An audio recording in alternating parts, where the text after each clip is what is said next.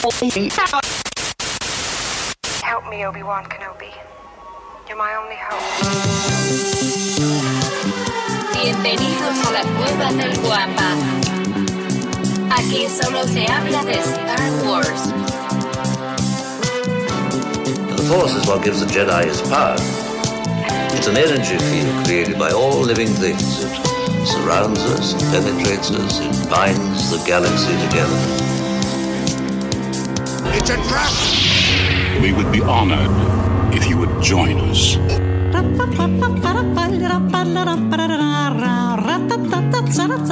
¿Qué tal, mis queridos guampas? Muchísimas gracias por estar conectados y también muchísimas gracias a todos los que descargaron o le pusieron play a este episodio. Por cierto, el 155 del podcast hablando de Star Wars traído para ustedes por lacuevadelguampa.com.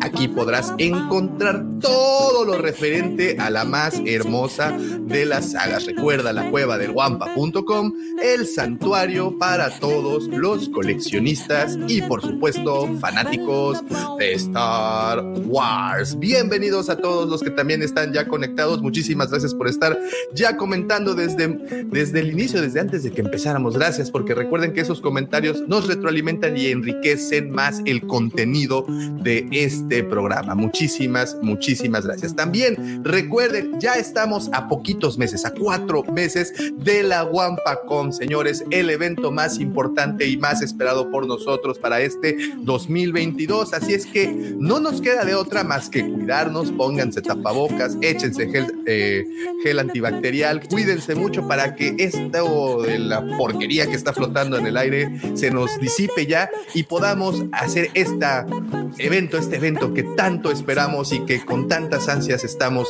organizando.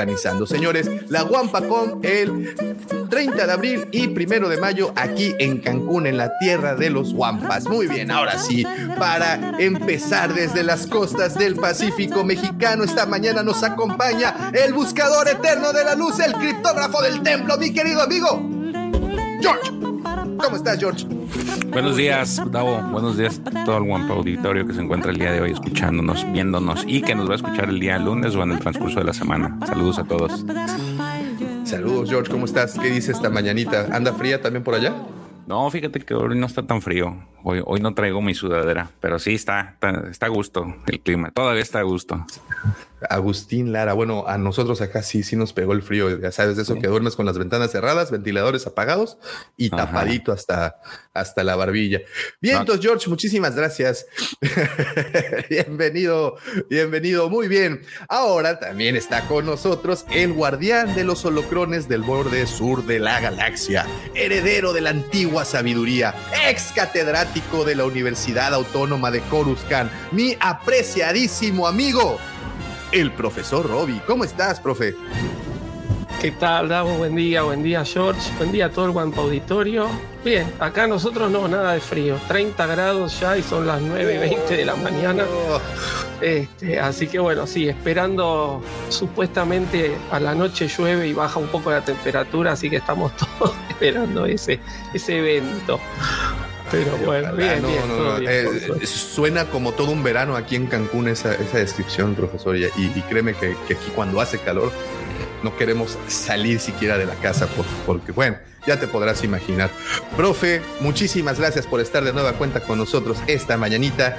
Y ahora sí, por último, permítanme presumirles que el día de hoy nos acompaña una de esas hermosísimas personas que de verdad derrama amor por donde pase, así como derrama, bueno, eh, de esos bellos seres humanos que les encanta reposar en una cómoda banca de parque mientras disfruta un delicioso helado de vainilla y contempla plácidamente cómo arde el mundo hasta que todo queda hecho cenizas y las hordas de zombies se alimentan de las entrañas de los cadáveres desmembrados y putrefactos que están por ahí en la calle.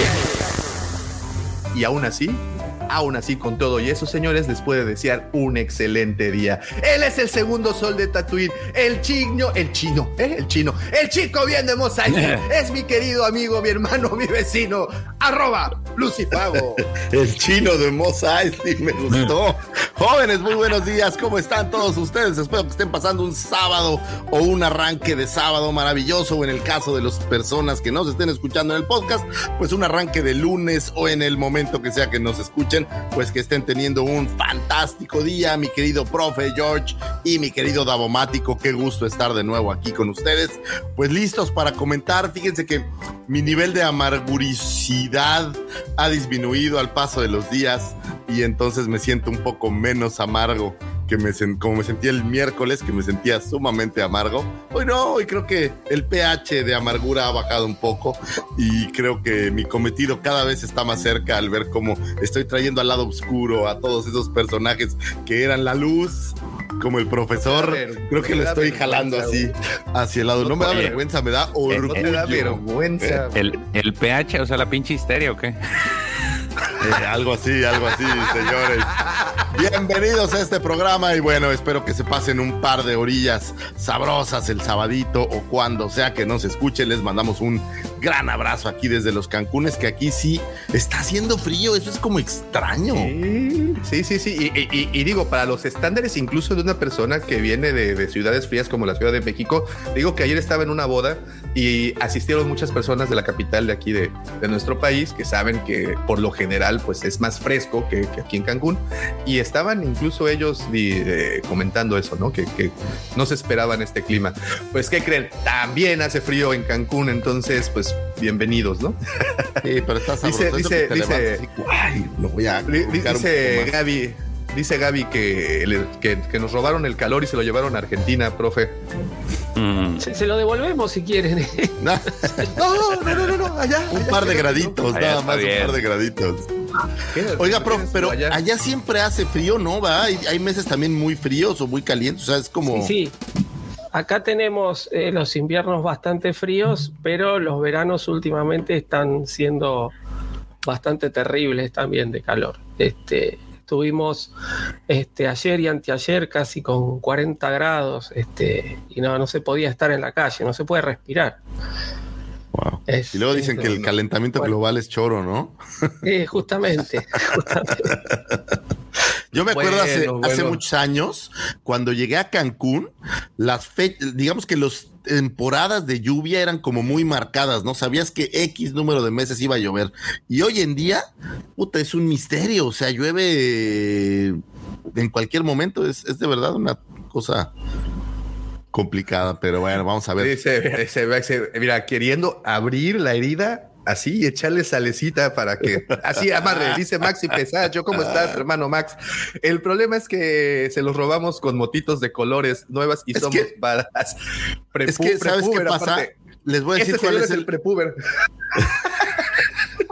Les voy a decir cuál es el problema que nadie vio nadie lo notó. Como no estamos tan metidos en el mundo de los negocios, no nos hemos fijado, pero resulta ser que Disney acaba de comprar la marca Vespa Chao y va a empezar a vender motocicletas. Por eso es que ahora lo están introduciendo. Ah, entonces ahora va a ser Mos, va a ser Mos, Mos Vespa, ¿no? Mos Vespa, así es, ¿no? Y va a salir así un ah. Oye, te iba a decir, va a salir un güey sin ojo a cerrarte el ojo, pero va a ser difícil, va a ser. Cómprate una vez, Ya van dos veces, porque eh, hay esta película de. Luca. Hay una película de Luca, en, donde todo trata de una vez Chao. Entonces, digo, eh, todo conecta, Disney conecta cosas. Es poesía, es poesía, güey. Te lo, lo dijo Lucas. Es, verbo, no sustantivo. Es, Star Wars es verbo, no sustantivo, es correcto. Y un verbo bien combinado, aparentemente. Muy bien, vamos a continuar con este hermoso show mágico, místico, musical eh, también permítanme agradecerles a todas las personas que ya hacen el gran favor de seguirnos a través de nuestras diferentes redes sociales. Como saben, nos encuentran como la cueva del Guampa. Guampa se escribe con G de Guerra de las Galaxias y estamos en todas y cada una de estas redes subiendo contenido especial y único a cada una de ellas. También, como les mencioné al principio, recuerden la página la cueva del guampa. el último comentario es no, eh, ¿no? Les voy a platicar ¿estás una pequeña historia. Después de seis meses de que Davomático amablemente me ayudó a comprar una cámara decente. Ah, bebé, no lo ventiles. No, no, lo voy, a, no, lo voy a ventilar por otra razón más humillante, güey. Haz de cuenta que me ayudó Davomático a comprar una cámara decente y hoy, después de tres meses, aprendí que no necesitaba usar el tripié, sino que la cámara traía un dispositivo posicionador, como dijera el doctor Chunga, para ponerse en la este, ¿no? Entonces eso ya pasó, fue chistoso y todo, pero hace rato Davomático hizo un comentario muy curioso. Davomático dice, oye, ustedes pueden ver los comentarios de en la pantalla de la gente y esto aquí en el chat, ¿no? Entonces yo dije, a ver, déjame veo, yo todas las transmisiones me conecto a YouTube desde mi celular y ahí voy viendo los textos. Los come- Y hace rato digo, oye, pues qué extraño, ¿cómo le harán? Y entonces ahorita me salgo de la pantalla completa y descubrí cómo ver lo que comentan todos nuestros amigos, señores. Gracias, porque he aprendido dos cosas hoy. Y sabes que Giovanni ya estaba preocupado porque ya te mandó una lanita para que te mandemos a clases de allá al, Gracias. al CETEC. Gracias, Gio, Este, gracias, para me que- siento. Muchas gracias, Gino. Me Gio, siento feliz porque chat. ahora sé qué dicen durante el programa. Y, y no, oye, lo peor es que yo decía, pues todos tendrán su transmisión de YouTube y tendrán este ahí viendo el programa, ¿qué hacen? Y sí, la verdad es que no se me había ocurrido preguntar, pero ahora lo descubrí, muchas gracias. oye, 150 y tantos este podcast después ya emprendió. Sí, sí, sí, sí. Pero Eh, bueno. pues muchas gracias, Giovanni. Y eh, sí, sí, sí, mira, como dice Juanito, Lucifer es el máster tecnológico. Este. Un bien, recital de los. Hanson, qué cosa. Maxi, ¿Dónde estás? Sí. te admiro, güey. Oh. Eres, Ella también anda por aquí ya, Principesa. Gracias a los eh, vientos huracanados de mi rancho, que vuelvo a estar temprano un sábado. Saludos, Guampaboy. Saludos, Principesa. Un abrazote también para ti. Muchas gracias por estar por acá. Bueno, eh, les comentaba pues, ya, eh, nuestra página, la cueva del guampa.com. Como saben, ahí podrán encontrar absolutamente todo el inventario que se tiene en la tienda física, así como muchos coleccionables y el contenido que se está subiendo lo pueden encontrar ahí. También, señores, como les dije al principio, estamos ya a la vuelta de la esquina de la Guampacón y se habilitó una página para poder estar constantemente subiendo todas las actualizaciones y todo lo que va con el evento y esta es Guampacón mx así la pueden encontrar, guampacon.mx, y pues ahí constantemente se está subiendo información. Invitados importantes, los vamos, pues ya se han estado revelando desde el, desde el principio. Ya tuvimos al buen Yafé, ya tuvimos al buen Lortano, tuvimos también a Regi Desvatros, también con nosotros. Esta semana que viene también tendremos una nueva revelación y así iremos soltando poquito a poquito los invitados, pero ya vamos a lanzar el póster oficial con los invitados en, en- en este póster para que estén enterados quiénes son los que van a venir y también los expositores, porque sabrán que también vamos a tener venta de coleccionables y estamos trayendo a las mejores tiendas de todo México para que puedan tener a un lado al señor Lucifagor juzgándolos cuando ustedes agarren la figurita del mando y una motito de, de Hot Wheels y los intenten jugar con ellos y no puedan y el señor Lucifagor dice, hagan algo. en fin, ahí vamos a estar, vamos a estar. ¿Cómo estás, querido Alfredito? Un abrazo, saludos a Marco también. psiquiatra de cabecera, un gran abrazo. Sí, sí, sí. Le dije psicólogo. este, sí. eh, Alfredito, eh, cuando uno por error le dice al psiquiatra psicólogo, ¿es así como algo malo? No, pero, pero, pero Alfred-. Alfredito es. Pues al revés. Ah, está bien, psicólogo. Sí, sí, sí, sí, sí. Sí, sí, sí, todo, es- todo, todo estaba bien, todo estaba muy bien. Ah, está Bueno, bien, ya sabes y- que luego. Recuerden también, mira nada más, aquí anda Santiago, ¿cómo estás, Santi? Con ese logotipo tan bonito. Este, también eh, recuerden que tenemos dos grupos, uno de ellos es Nación Guampa, que es nuestro grupo de Facebook, si aún no se unen. Los invito a unirse. Eh, ahí todo el tiempo estamos comentando y continuando con las diferentes conversaciones que tenemos en el canal. Y también tenemos un grupo de WhatsApp llamado Legión Wampa. Si ustedes quieren ser parte de la Legión Wampa, mándenos un mensaje directo al señor George. Aquí ahí tienen su red social. Para los que nos están escuchando, es arroba king-jc23. Ahí eh, puede mandarle eh, ahí la solicitud y con todo gusto los unirá a la Legión Wampa, el grupo de WhatsApp y también Nación Wampa, nuestro grupo de Facebook. Ahora sí, ya fueron todos los anuncios parroquiales. Espero que no me falte, espero que no me falte ninguno. Este, a ver, dice, mira, dice Axel, son mi música para el gym los sábados. ¿Qué tal? Qué bonito, qué bonito. No, mira, mejor, este, mi querido Axel, venos para que vayas al gym y te motives y digas, no quiero terminar como esos señores. quiero estar bien, quiero perseguir la juventud. Porque aunque, el otro día junto, junto con una de mis hijas descubrí algo muy importante, güey. Ahora que está haciendo frío, esta, esta lonja que tengo por barriga, güey, es un protector contra el frío, güey. Soy como una especie de pingüino. Un aislante, como una, como una morsa que se aísla del frío, güey. Entonces, no está tan mal, créeme. Oye, para, para que no termine con, como todos estos boomers, ¿no? Ah, sí, exactamente, eh, querido Axel, para que no seas un boomer aferrado como tus servidores, ve al gym, échale mucha.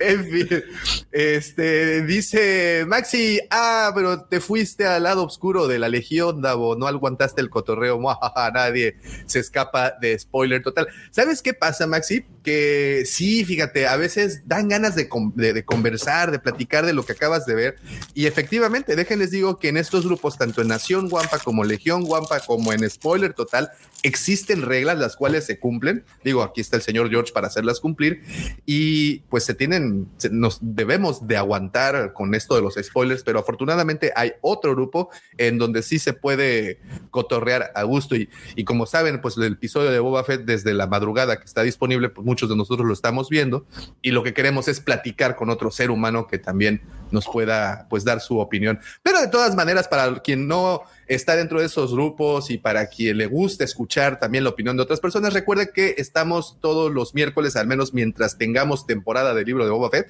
estaremos todos los miércoles hablando del libro de Boba Fett, este último eh, episodio que fue Las calles de Mosespa, que hasta aquí, ah, hasta ahí va a llegar ya el comentario. Ya no quiero echarle más gasolina al fuego porque pues ya ardió Troya el otro día. Oye, yo no estuve el miércoles y tengo mucha gasolina que aventar, ¿eh? dice, que ya que se motivó más para el gimnasio con ese consejo que le acabamos de dar. en fin, Mike, ¿cómo estás? Y también, bueno, también dejen, les agradezco a todos los miembros del canal. Por aquí veo al buen Mike, también anda Maxi por allá, eh, el buen Diego, eh, también está Giovanni, Gaby también. Este, ¿quién más? ¿Quién más tengo que no se me vaya a pasar? Eh, pues creo que son, al menos en el por este momento son todos. De todas maneras, eh, recuerden que tenemos este, este club, eh, se pueden unir, ahí está por ahí el botón, dice unirse a miembros y mes con mes tratamos de llevarles contenido exclusivo, único y en vivos bastante a menos. Y ahora sí, señores, ya sin alargar más esto, es momento de darle paso a la sección más bonita de todo el canijo Internet. Esa sección que le va a dar material para que usted pueda platicar con, no sé, el compañero que le tocó en la pecera, posiblemente ese señor que no lo voltea a ver en el elevador, o cuando vaya con Lolita, la de recursos humanos.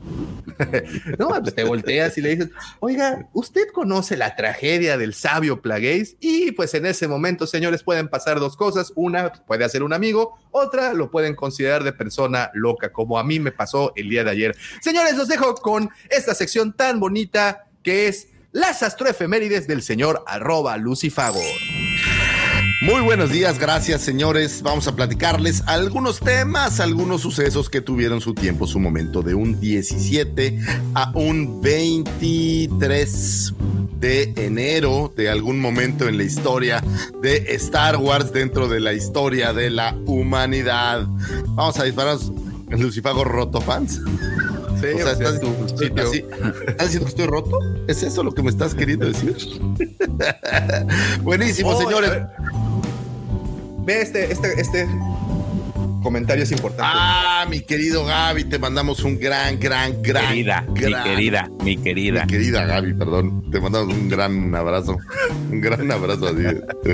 Gran abrazo, muchas felicidades. Muchísimas felicidades. Lo siento. Anyway, señores, tenemos cosas interesantes. Fíjense que esta primera efeméride, algunos de ustedes podrían pensar que es mi efeméride favorita en la historia. Sin embargo, les voy a decir que lo es, pero lo es por una razón, voy a decir diferente. El 17 de enero de no todos los años, voy a decir de este año, porque realmente la celebración es el tercer lunes de cada de cada enero se celebra el Blue Monday, lo que es conocido como el día más triste de todo el año. Según el psicólogo Cliff Arnold, el tercer lunes de enero es el día más triste de todo el año.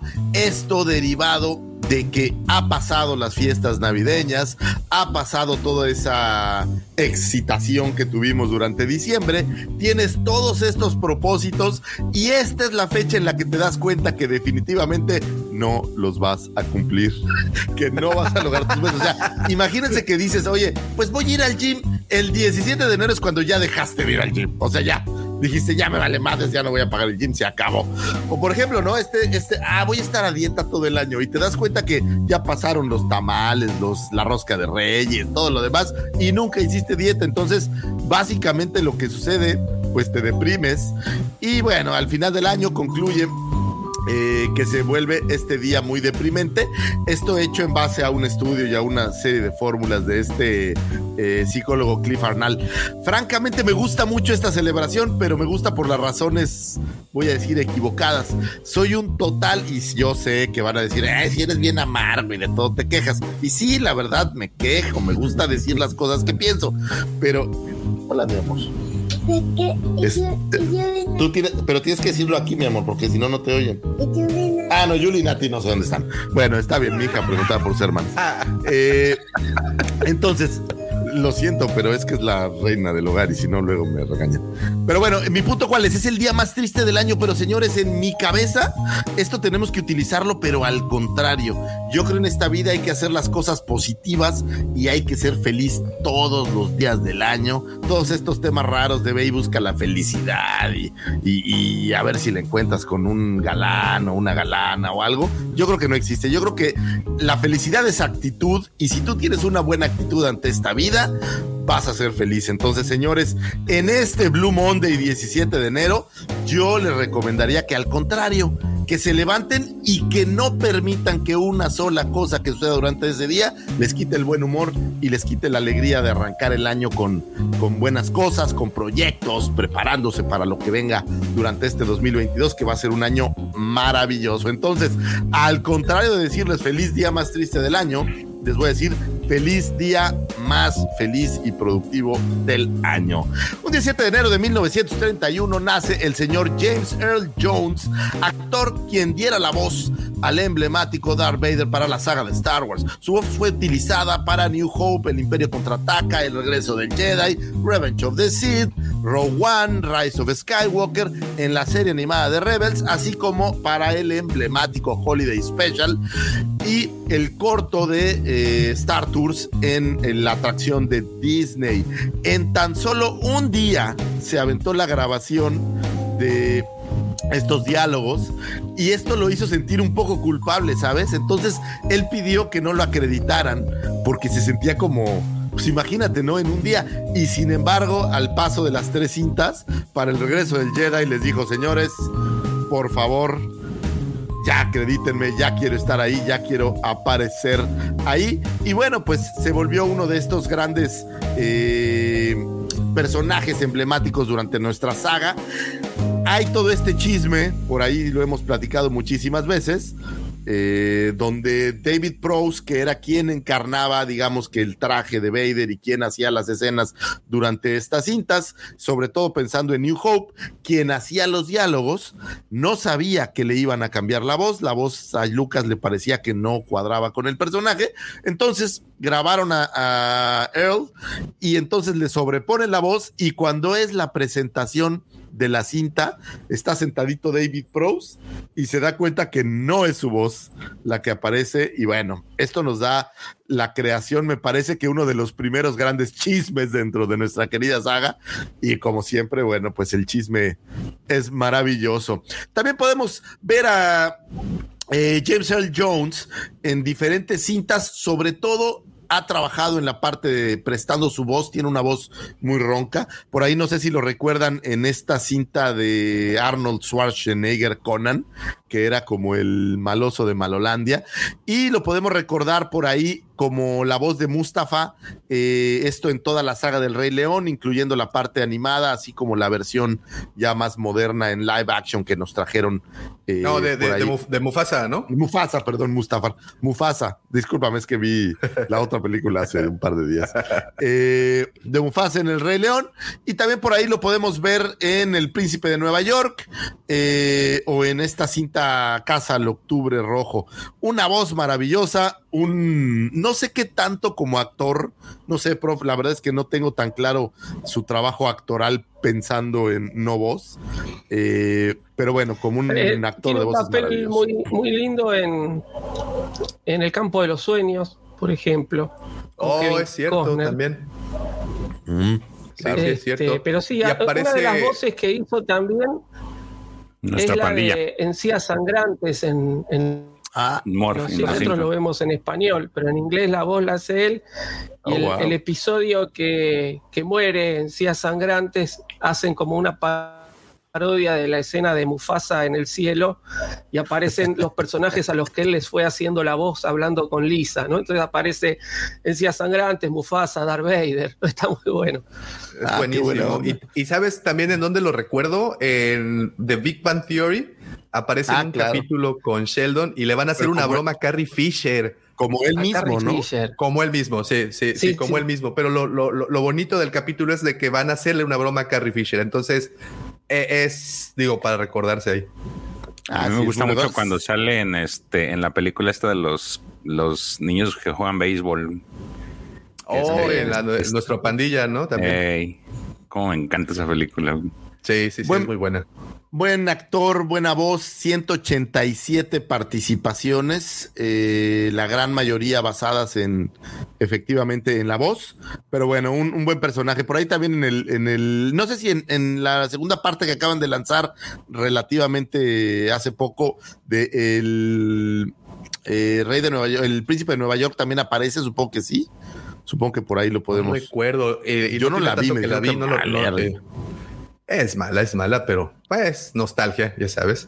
Así es, pues feliz cumpleaños a James Earl Jones. Un 17 de enero de 1970 nace el señor Gendy Tartakovsky, director, productor, guionista, actor de voz, caricaturista, conocido por ser la mente detrás de la primera versión de la serie animada de Clone Wars, producida por Cartoon Network Studios y que estuviera al aire durante 2003 y 2005. La serie buscaba ser un puente entre los sucesos del episodio 2, el ataque de los clones y el episodio 3, la revancha de los Seeds, serie que hoy en día ya no es considerada canon. Esto Ojo, eh, esto desde antes de los tiempos de Disney, esto ya lo había traído George Lucas a la mesa, eh, es decir, el tema de canon y no canon, bueno, no solamente Disney fue ahí el, el responsable, eh, sobre todo porque derivaba de que algunos detalles sobre exagerados de las capacidades de los Jedi no cuadraban o no consideraba Lucas que cuadrarían con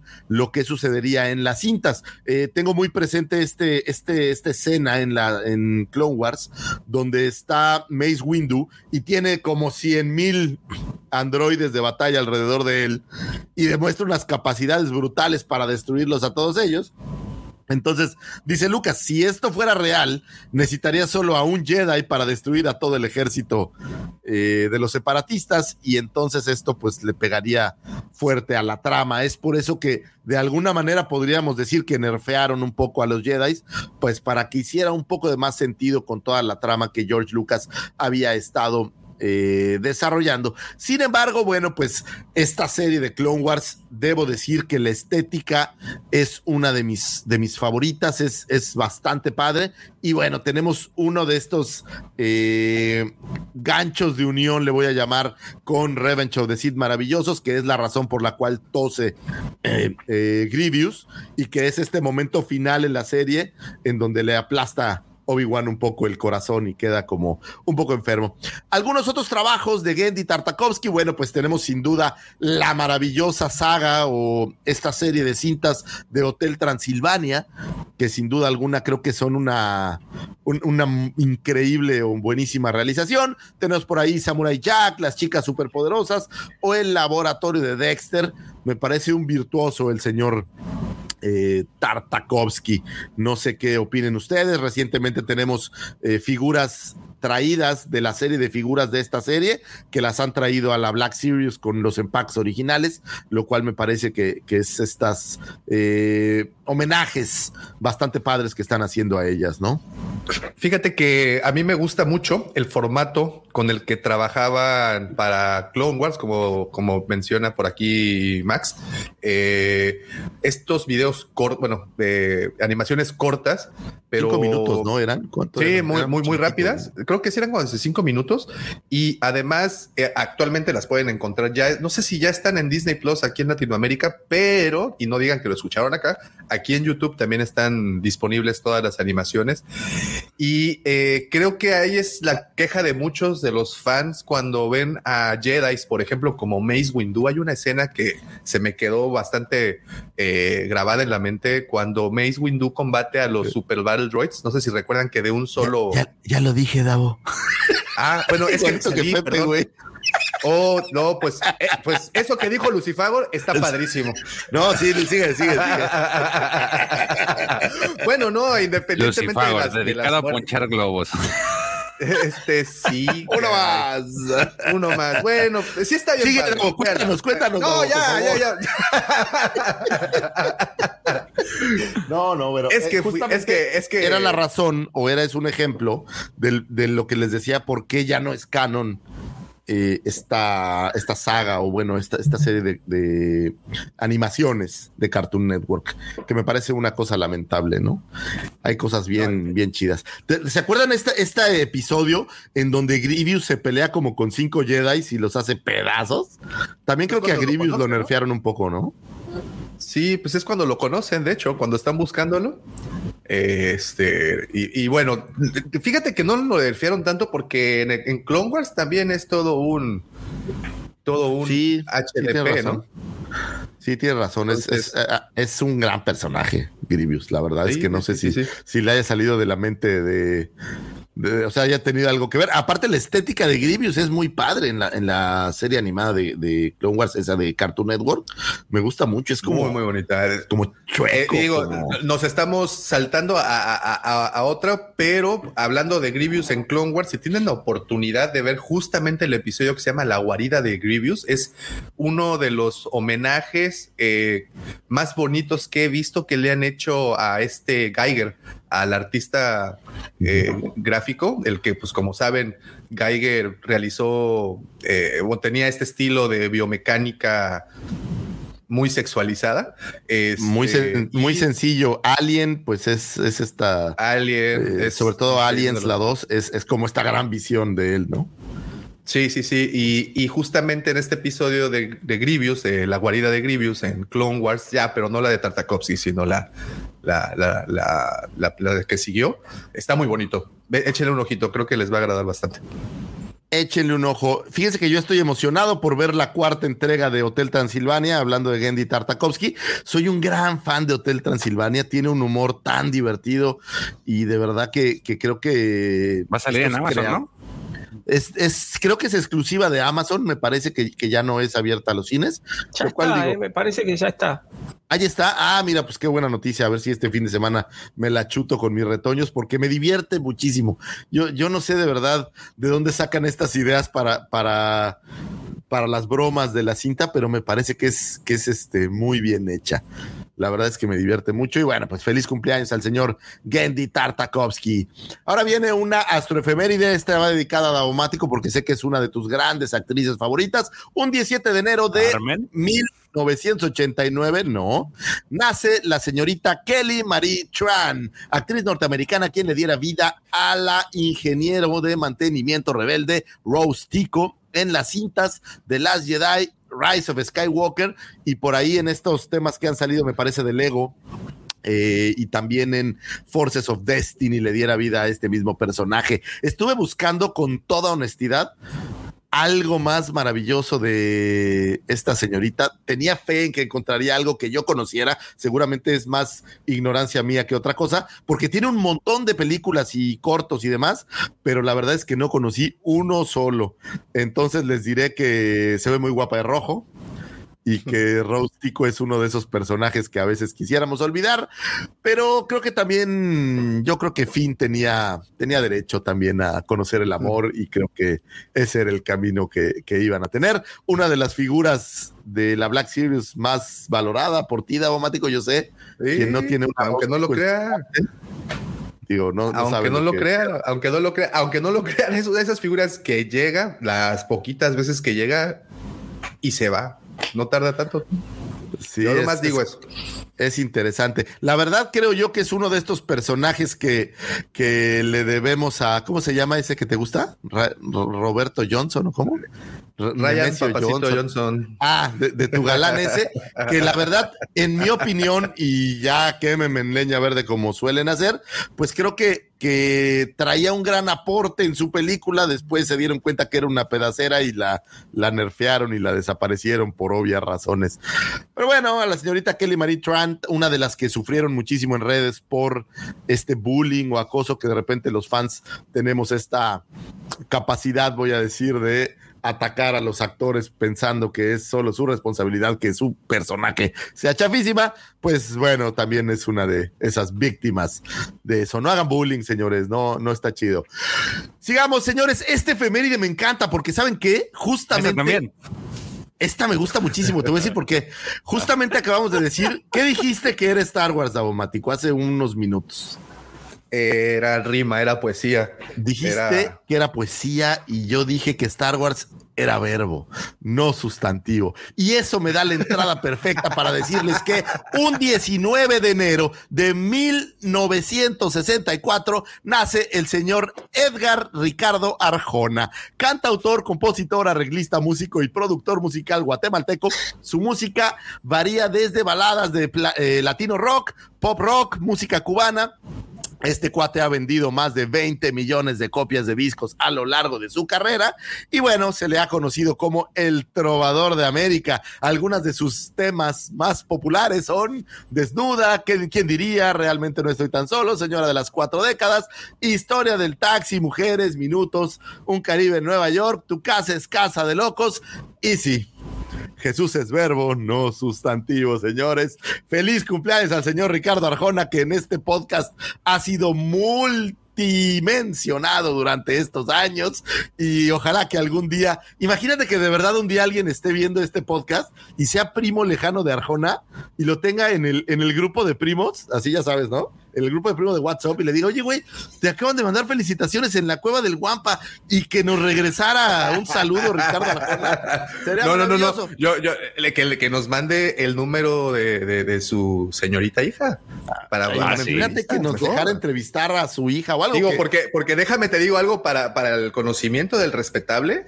El apellido Arjona ya es parte de Star Wars. de ahí viene esto. Como ustedes saben, Ari Arjona, la hija del señor Arjona, estará interpretando por ahí un papel en la serie de, de Cassian Andor. Entonces ya ha dejado su apellido plasmado en esta saga. Era lo que todos soñábamos que sucediera. Todos los fans desde Arjona. Y sí, sí, por ahí lo comentábamos hace un rato eh, con Maxi. Maxi, yo también fui a un concierto de Arjona y la verdad, la verdad, lo voy a decir así, aunque digan algo, no me la pasé tan mal. La verdad sí me divertí, me divertí algo cantando las canciones, que aparte son estas rolas que todos se saben, pero todo el mundo hace como que no se la sabe, ¿no? Así de, no, pues es que no conozco muchas rolas. Y las empiezan a tocar y estás cantando todas. Entonces, Mujeres. así, Sí, así te sí, pones a no. cantar.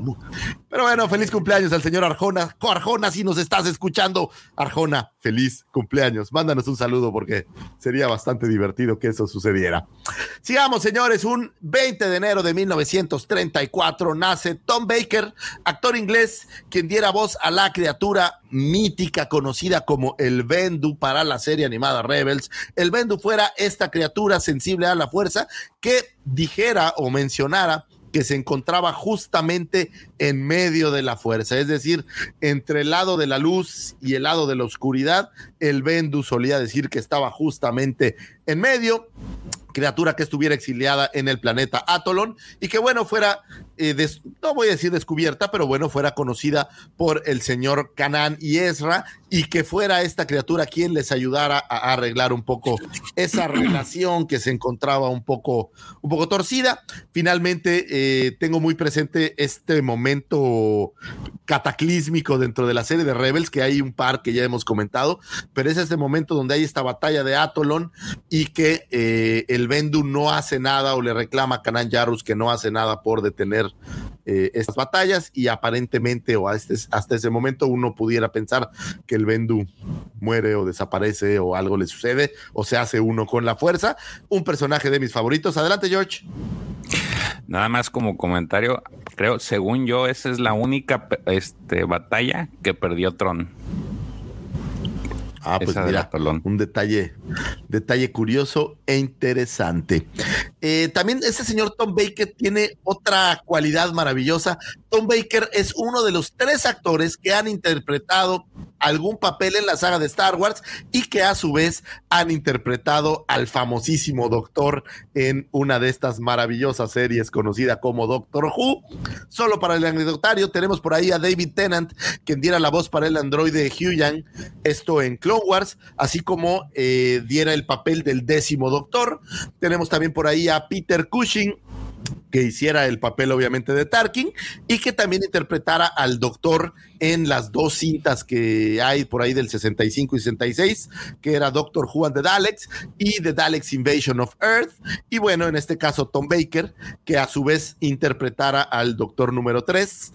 Creo que, ¿sabes qué me gusta de, de Doctor Who? Que resolvieron el problema de, de, la longevidad de la serie y el cambio de actores de una manera muy, muy épica, solo para el anecdotario, si no son fans de Doctor Who. Hay muchos Doctor Who's que al paso del tiempo han ido modificándose. Oh, queremos hacer pipí, señores, entonces necesito un segundo. Davo, di algo, adelante, adelante. di algo clever, por favor. Bueno, pues nada, nada para todos los Who, eh, Who believers, como les llaman. Eh, fecha importante. Fíjate que yo, no sigo tanto la serie. Eh, solía eh, convivir con personas que sí seguían mucho Doctor Who y que eran eh, fans así de conseguir o tratar de conseguir archivos de algunas de las de las que eran pues de las más antiguas, ¿no? Porque creo que sí es todo un hito el hecho de que se hayan quemado y desaparecido las viejas cintas de, de, Doctor Who, estas de los 60, que, que, fue de hecho en donde o cuando inicia la, la serie y se convirtieron pues en estos santos reales y todo, eh, ¿cómo les llaman? Eh, Jubians, creo, creo que es el, el, el ¿cómo les se auto, autonombran? Eh, todos estos Jubians siempre están buscando capítulos, capítulos viejos y capítulos pasados. Es algo bastante, bastante interesante. ¿Han tenido oportunidad de ver algún capítulo? Eh, yo la verdad que muy poco he visto de Doctor Who. Muy poco. I'm back. Discúlpenme, muchachos. Tuvimos que hacer una, una escala. Una escala veloz. Bueno, Doctor Who les decía que. Ah, bueno, que- no sé si lo dijiste, Davo, de cómo resuelven Eh, este no. problema del cambio. No, no, no, no, no, no, lo dejé. Una cosa maravillosa en la serie. Haz de cuenta que, como había muchos Doctor Who's, dijeron, ¿cómo le hacemos para conectar todas las series? Entonces, lo que hicieron es que Doctor Who muere y renace cada X tiempo y entonces cuando muere uno de los o cambian de, actor, es como si muriera una versión de Doctor Who y como si renaciera en el siguiente actor.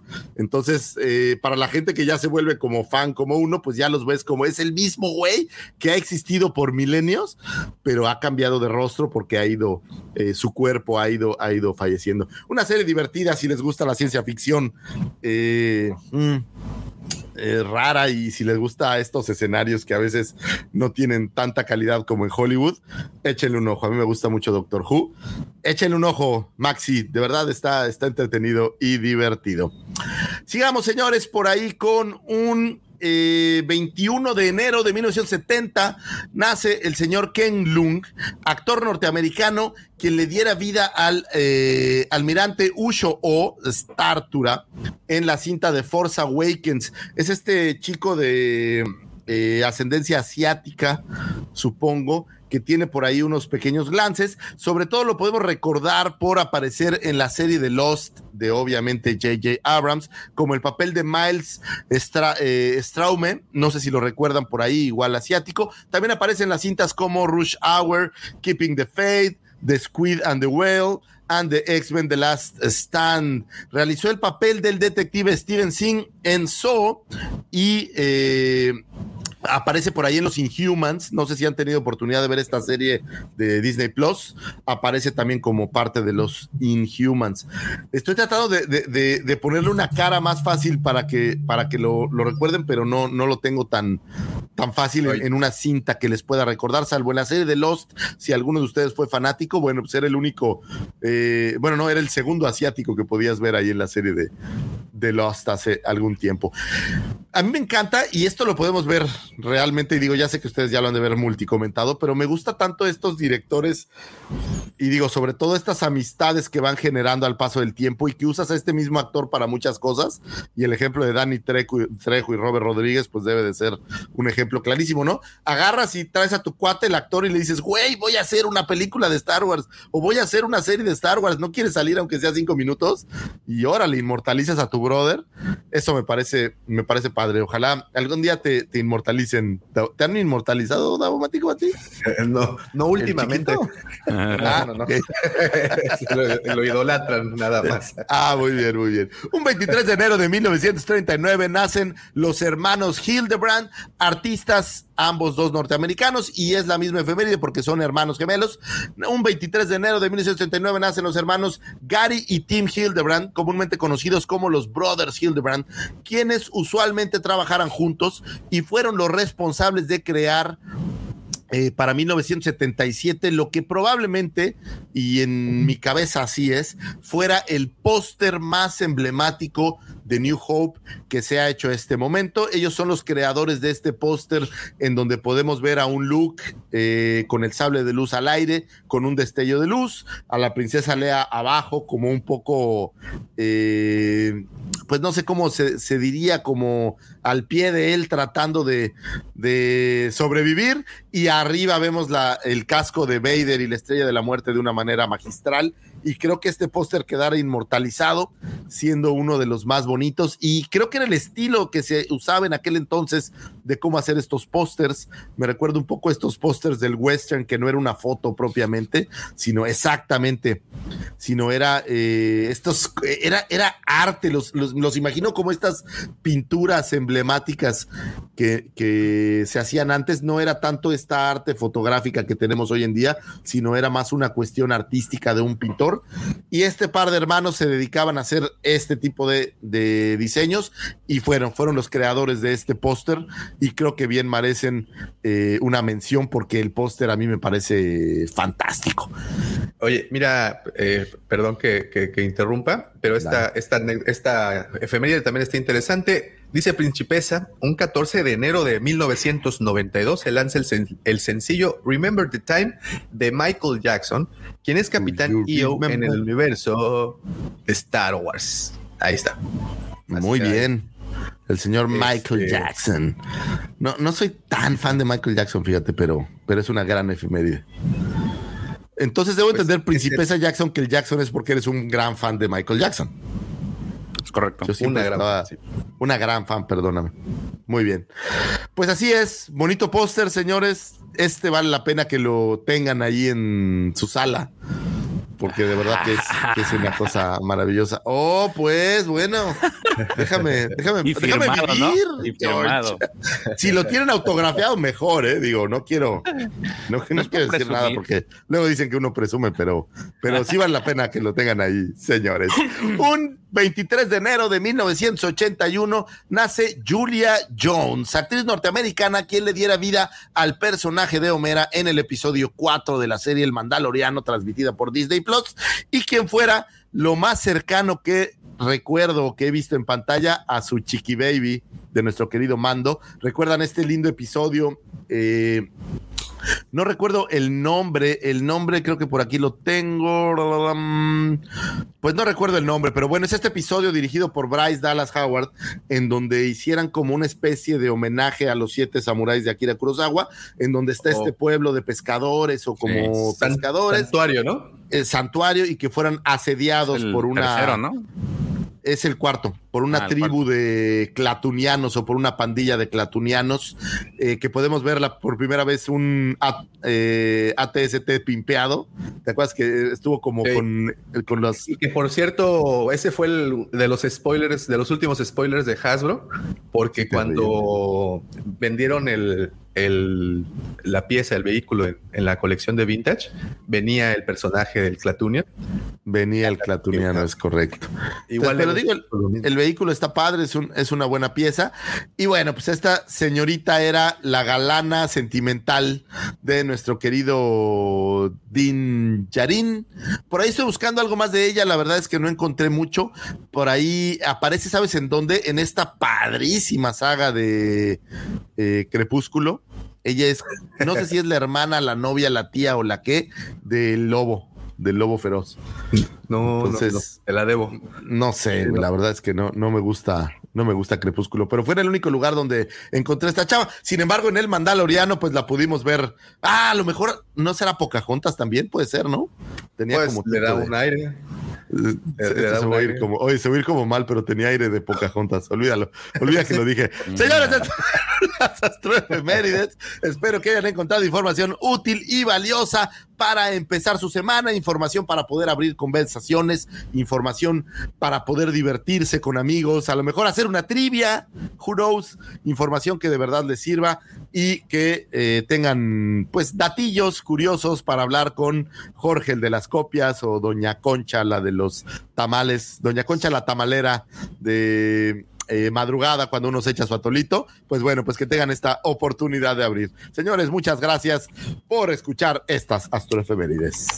Muchísimas gracias a usted, señor arroba Lucifago, por siempre Ay, brindarnos esta. ¿Y la música, esta... Tin, No, pues es el, el señor este DJ anda, Pepín Canallín anda, anda lejos, digamos. anda, anda lejos, exactamente, anda lejos. Muchísimas gracias, señor Lucifago, siempre brindándonos Placer, esa luz al final del túnel de nuestra gran ignorancia. Muchísimas gracias. Very well, Captain. Master, moving stones around is one thing. This is totally different. No, no different. Only different in your mind. You must unlearn what you have learned. Very, well, Captain. Muy bien, eh, voy a leer saludos porque si no nos vamos a seguir de frente y, y, pues se me anda por acá, bueno, o más bien yo ya veo conectados por acá a LGP Vintage Toys. ¿Cómo estás, hermano? Desde hace rato andabas por acá. También el buen Raúl, Spartan, Spartan Fix, creo que es el, el, el nombre que utiliza. Mira, en, antes de continuar estos comentarios destacados de parte del doctor Alfredito, dice, ah, déjà vu. El primer podcast que oí de la cueva, Lucy Fagor mencionó precisamente el Blue Monday y precisamente lo, lo, lo que dijo de la fecha eh, fue lo que me enganchó. Eh, pues ahí está, ahí tienes el, Ahí está. Entonces, un año de tenerte, mi querido Alfredito, psicólogo de cabecera. Gracias. poquitillo Eh, más, ¿no? Pero según yo, un poquitito más, pero ya el Pues año. Un Bueno, más, pero saludos a Jorge hasta Denver también. Este, y bueno, a todos los que están aquí en el, en el chat. Muchas, muchas gracias. Sabes que no quiero que se me pase ninguno. Mira, también anda por aquí Eddie. Eddie de, de, eh, de Mandalore Express, que por cierto tuvimos a Alex eh, esta semana echándonos la mano con el análisis del tercer episodio del libro de Boba Fett. Y, híjole, es que Ahí vamos a bueno, andar con que no ellos mañana, por cierto. Por, por ahí nos dijo que iba Ah, a es estar veneno el, verdad. veneno el domingo. Mañana voy a andar ahí destrozando. Por eso, por eso ando, ando ligerito ahorita, porque mañana Es- voy a. va, va- va a lanzar sus esporas cuando él Duro, tiro, tiro. Oye, a ver, no me culpen por decir lo que siento y lo que pienso y no poder callar mis, mis angustias y mis No, no, no, preocupaciones. para eso está esto, para eso está esto. Aquí te puedes desahogar como Gordon Tobogán. Oye, soy gorda y, y también no me gustan los toboganes. Como hilo de como hilo de media barata, pues entonces Eh, te puedes ir así. te puedes descoser. güey. Listo. Andas. Muy bien, pues ahí están eh, muchas. eh, ahí, por aquí veo a Luis, dice saludos desde Chile, Darth Maul, saludos desde España.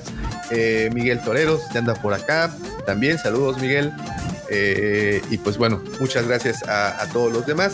Este, esta semana. Sí se venden, Alfredito, perdóname, sí se venden, Alfredito. Si vas a lo que llamamos Mercado 28, es un, un mercadito bastante coquetón. Saludos a todos los chicos que trabajan ahí en el Mercado 28 aquí en Cancún. Les mandamos un abrazo. Hacen unas grandes tortas de tamal, la verdad. Muy buenas. Fíjate, esa no me la sabía, ¿eh? Uf, Esa no me la sabía. Sí, Voy sí, a sí. tener que. El otro día andaba buscándole un disfraz a mi hija para Halloween y, y a Julie y acabamos ella y dos en la banqueta comiendo torta de tamal. Muy coqueto. Híjole, es que son una delicia esas, esos son manjares puramente eh, capitalinos y es por eso que es tan difícil encontrarlos en otras partes, ¿no? A, a veces. Y luego aquí hacen unas, unas versiones ya como con esteroides, que son torta de, de cochinita pibil, tamal de cochinita pibil en torta o cosas así muy, muy elevadas. Frita. Deliciosas. Sí, qué rico. Frita envuelta de tocino con azúcar glass. Oh, Nada más oh, que se- oh, oh, oh, sí. Soy un gordo Eh, consumado, sí. Eh, ahí, mira, está por acá también Carlos, Toy Collector, ¿cómo estás? Eh, teníamos un tiempecito sin, sin vernos. Eh, dice Alfredito, el capítulo del podcast al que me referí fue eh, de enero del 2020, pero yo los oí primeramente en marzo del 2000. Oh. Ya no entendí. O sea, eh, no Sí, sé escuchó uno viejo, Ah, pues. ok. O sea, Sí, sí, sí, sí, ya, ya, ya, ya. Ok, ok. Marzo del 2020. No, pues ya, te digo que más de un año. Ya estamos en el 2020, ya va a ser, ya volver a ser, ya va a volver a ser marzo. Es impresionante. Entonces, qué rápido, güey. wow, Impresionante. se va de volada. Se va de volada. Pues bueno, ahí están todos los saludos. Eh, y ahora pasamos a esta sección en donde se revisa la actualidad de Star Wars, señores. Y para eso tenemos a mi buen amigo George que nos trae las últimas nuevas, primeras, meras noticias jugosas y candentes. Arráncate, mi George. Bueno, esta semana estuvo algo movidita, más que nada que la mayoría son rumores. Pero quiero empezar con una nota muy triste, digo, para ir quitándonos un poquito la amargura. Y resulta ser que este escritor David Farland, eh, o David Wolverton, falleció el día de ayer. Este, lamentablemente, pues perdió la batalla. Eh, falleció a raíz de una caída que tuvo. Este, su, su hijo había publicado en sus redes sociales que pues había tenido una caída, este, se cayó de las escaleras y pues lamentablemente el golpe le provocó este, daños irreversibles que causaron su muerte, ¿no? Eh, todavía no estaban, eh, pues hasta todavía muy temprano en la mañana no estaba... eh, definido que sí había fallecido, pero poco después ya hizo el anuncio el, uno de los hijos este, comentando que, ya había fallecido, ¿no? Justamente la, a media semana en el capítulo de, que tuvimos el miércoles, el profesor estaba haciendo alusión a, a uno de los libros que él eh, eh, redactó y en el que hablaba sobre esta relación o, es- se adentraba más en el mundo de los rancors, ¿es correcto este profe, no? Sí, sí, él este, nos presenta justamente la primera vez que, que vemos a, a las brujas de Datomir montando los Rancor, pero además los presenta justamente como un grupo de bestias este, sociables, ¿no? Entonces que tienen este, como una pequeña cultura, no podemos hablar de, de que son, eh, pero sí se comunican entre ellos y tienen sus leyendas, ¿no? Este, y, y Dave Wolverton fue el que, el que inició todo eso, y bueno, justamente eh, lo recomendé a raíz de eh, las cosas que se hablaban sobre el capítulo de, de Boba Fett, ¿no? Que por ahí mucha gente en, en las redes este, decía, eh, ahora el Rancor es un animal dócil y no sé qué, de dónde salió. Entonces, bueno, salió de ahí. Es para, para que investiguen un poco. Este, y después te Este libro es del preguntaron, 94, ¿no? Es del 94, sí. Es este.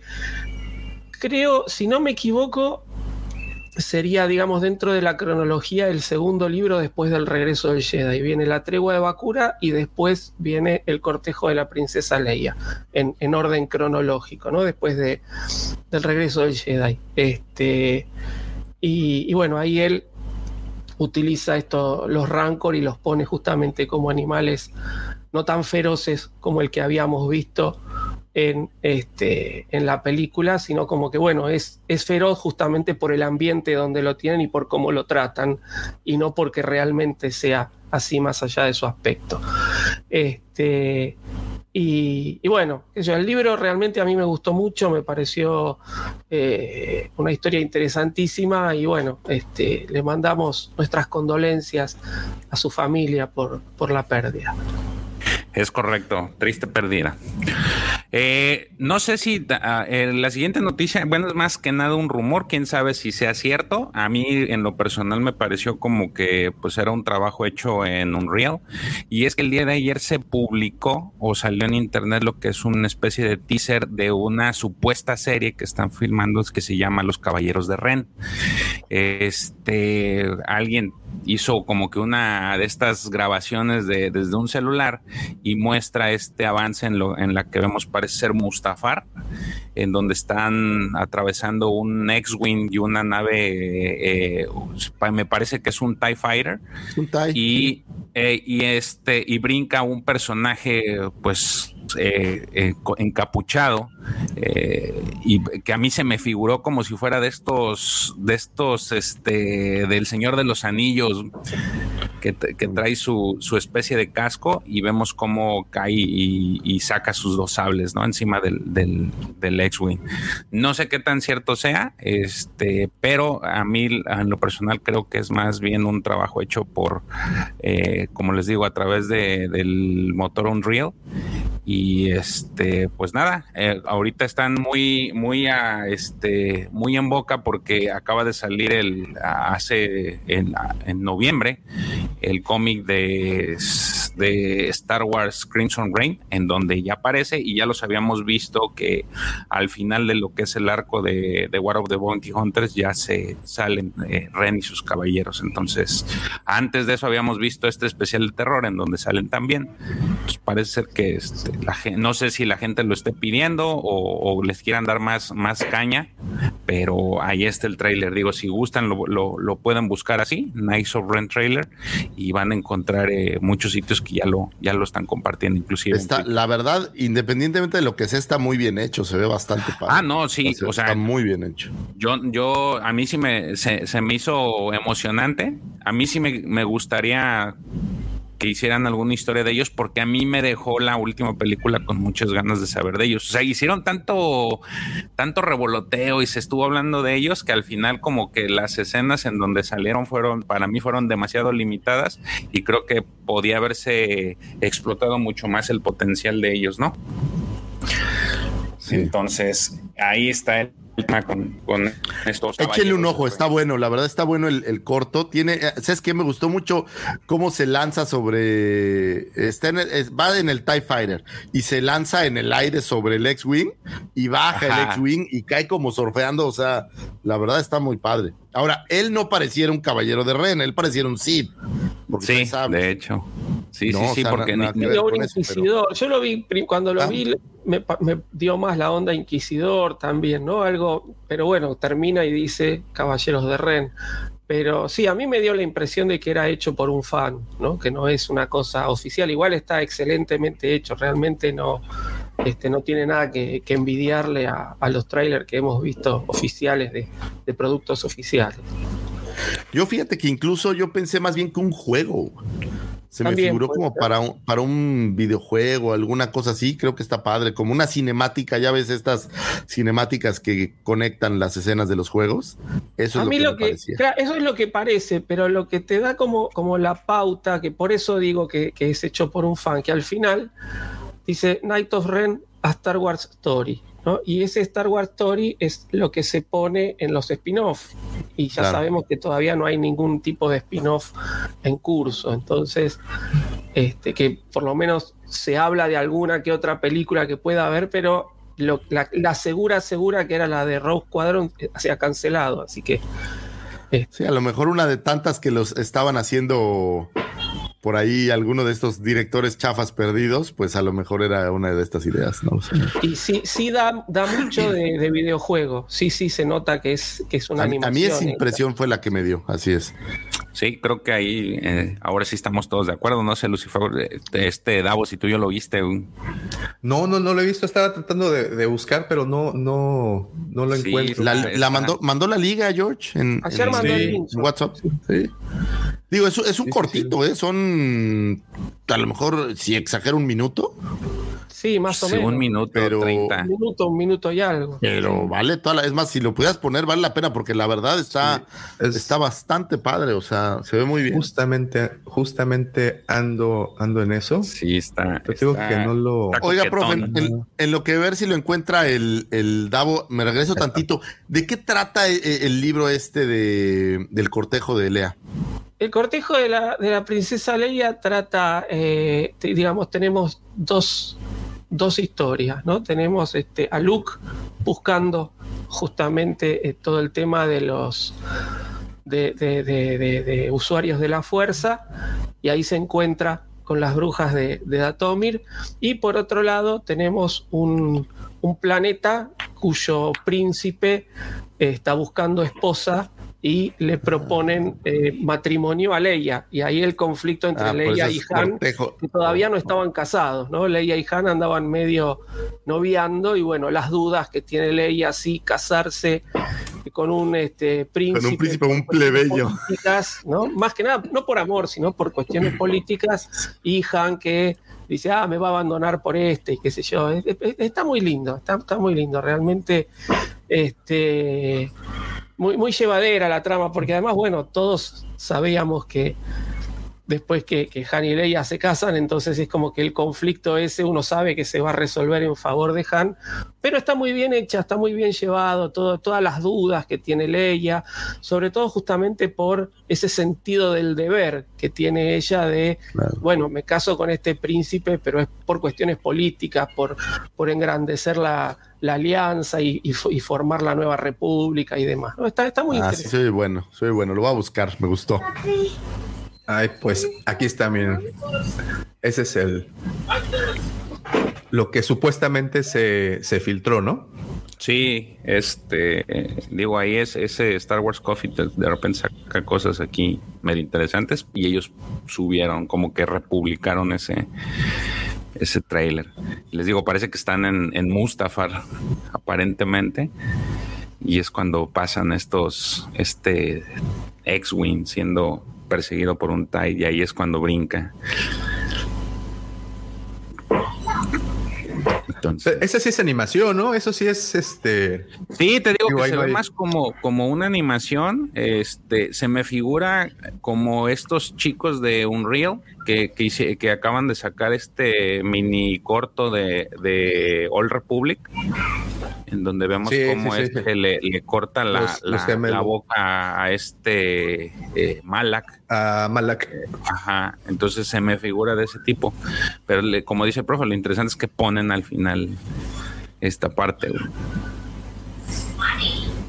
Entonces, Ahora, quién sabe, ¿no? Por ejemplo, el, el libro de Boba Fett fue una sorpresa para todos. Quién sabe, a lo mejor nos dan una sorpresa Pues fíjate que en el timeline hace un par de meses pusieron que había iba a haber algo o pusieron el nombre de algo de los Jedi, no me acuerdo cómo se llamaba este este nombre, creo que Tales of the Jedi. Tales of the Jedi, sí. entonces, pero no han dicho nada, o sea, nada más está nombrado el, el digamos que el título. Aplicaron la Marvel que nada más te ponen los los este el título de la, de la historia. Entonces, pero, pero sí, me tengo que parece, como dicen por ahí, un Nazgul, su este. Un Nazgul, sí. Sí, sí, sí. Entonces, y este es un Sith. Pues sí, yo creo es un Sith, pues es sable rojo, sable, ¿no? rojo. Sí, sí, sí. Sí, un Sith o no sé, digo, no creo que sea un inquisidor porque esos ya ves que tenían o un, su o un, o un, o un acólito. Ándale, también. Ándale, Davomático ya le dio al clavo. No, pero pues, Night of Ren es más para acá, ¿no? No es como tan para allá. O, o sí. Pues es que en la línea de tiempo ya te lo, ya lo están introduciendo en los tiempos de las secuelas. Ahorita con el de Crimson Rain y este y que se supone que está queer ahí juntando a toda la banda, pues ellos ya están dentro de, de, de ese espacio-tiempo. Oh.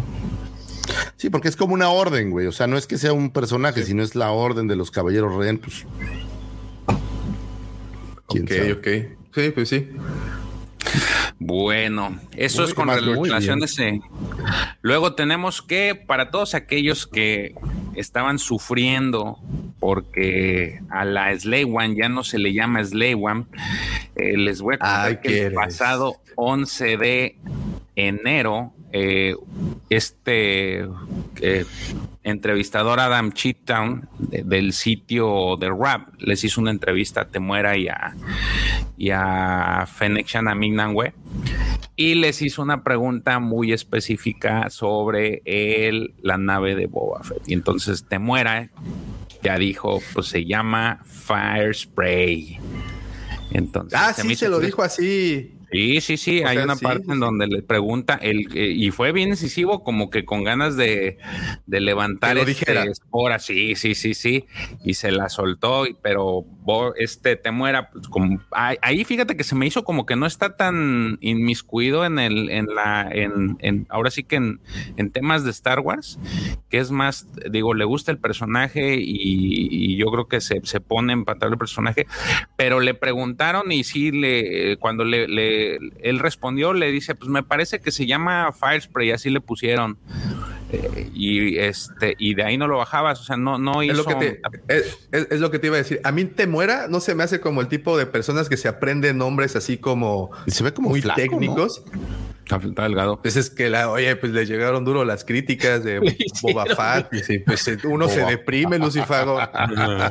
Le pusieron ¿Qué te pasa? Es de ahí Es, después. es de mi, es de mi grupo, eh, era de mi grupo étnico. ¿Qué te pasa? Pues es que le llovieron las pedradas. Entonces ya este dijo, no, pues mejor me pongo a, a dieta o de plano la depresión lo llevó hasta, hasta estar ahí. Pero te decía, George, creo que este temor a Morrison no se me hace del tipo de personas que se ap- aprenda un nombre muy técnico. Eh, y yo creo que si se sabe el nombre Fair Spray o como se llame esto, yo creo que es porque viene en el guion. Y como Sí, de dices, hecho, de- y le de preguntaron es con ganas de que... Eh, y de No, hecho, porque- aparentemente sí. Si no, ¿para qué lo inventaría? O sea, no, eso no tiene sentido de inventarle un nombre a la No, nave si no lo vas a cambiar, ¿no? El, el Five Spray es el modelo de la nave. Es decir, originalmente la Slay One es una Five Spray X31, que eso se ve en el, en el juego de PlayStation 2, en el Bounty Hunter, cuando Django destruye todas y se queda con una. Por eso la bautiza como el Slave 1, porque es una, que hay una sola. Él es el único que tiene ese tipo de nave. Entonces, este, lo que hace Disney para mí es, bueno, toma el modelo de nave que ya por lo menos es relativamente conocido y le deja ese nombre, Fire Spray. No se la juegan a cambiarle tanto el nombre porque este, si sabe que le vamos a saltar todos encima o una gran parte de, este, de viejos eh, ¿cómo es que dijimos? Eh, boomers. Boomers, boomers aferrados. Claro, Oye, sí. prof, pero ¿será que, que hemos empezado a aceptar que hagan estas cosas? Digo, al principio éramos muy incendiarios, ahora cada vez siento que la gente empieza a ser menos, o sea, como que ya dices, pues ya, ya le cambian el nombre, valía madres. Es que va a ser, es que es que es inevitable. A ver, es como el otro día en el, en el programa, este, Alex dijo, eh, Black Kirsten le pega a Boba Fett con un puño todo de pinchos y no le saca ni, ni Ah, yo fui el que dijo que eso, sangre, eso no me gustó. Este, y, y- y eso es lo que propone. Es decir, Disney, ya sabemos que Disney dice no se puede ver sangre. Entonces, este, es muy curioso. nos tenemos que ir acostumbrando a ese tipo de cosas. Podemos protestar, podemos despotricar. Disney no lo va a cambiar. Así que, eh, si por lo menos en este momento es esta tendencia. ¿no? Entonces, este, no, no, es lo que hay. O te gusta o no te gusta. Podemos darle una crítica, es decir, para mí siempre va a seguir siendo la Slay One, este, y supongo que por varias generaciones seguirá siendo la Slay One porque nuestros hijos la, la están este, conociendo también de, esa, de ese modo, pero en algún momento se va a terminar llamando Fireplay. Oye, es, es- es curioso lo que hace Disney porque estaba viendo esta película de los Eternals que salió ya en Disney Plus y dije, ah, pues me la voy a chutar para después ver si la veo con mis hijos, a ver si está divertida. Y digo, eh, normalmente en Stars ponen lo que es, digamos, un poco más subido de tono y en Disney Plus está lo que es para todos, ¿no? Y hay una escena muy curiosa en donde dos de los personajes principales, pues literal, están teniendo Sex on the Beach. Y Caris. Entonces yo dije, como que esta escena no va para Disney Plus, ¿no? Está cosa ahí interesante, porque es, si bien no ves más allá de- del torso, ni siquiera el torso, de aquí para arriba, pues es muy explícito lo que ahí está sucediendo, ¿no? Yo- Es- yo tengo es- una me teoría. la atención. Yo tengo una teoría. Es tan mala que quisieron rescatarla poniéndola en Disney Plus para darle cierta importancia y, y- y, pues no les funcionó. No, es malísimo. De verdad que qué mala película. es. Sí, es insufrible, la verdad es que sí. Pero lo que me llamó la atención es eso, Soy- que dije, "Ay, no la voy a ver con mis hijos para tener que explicar eso, qué huevo.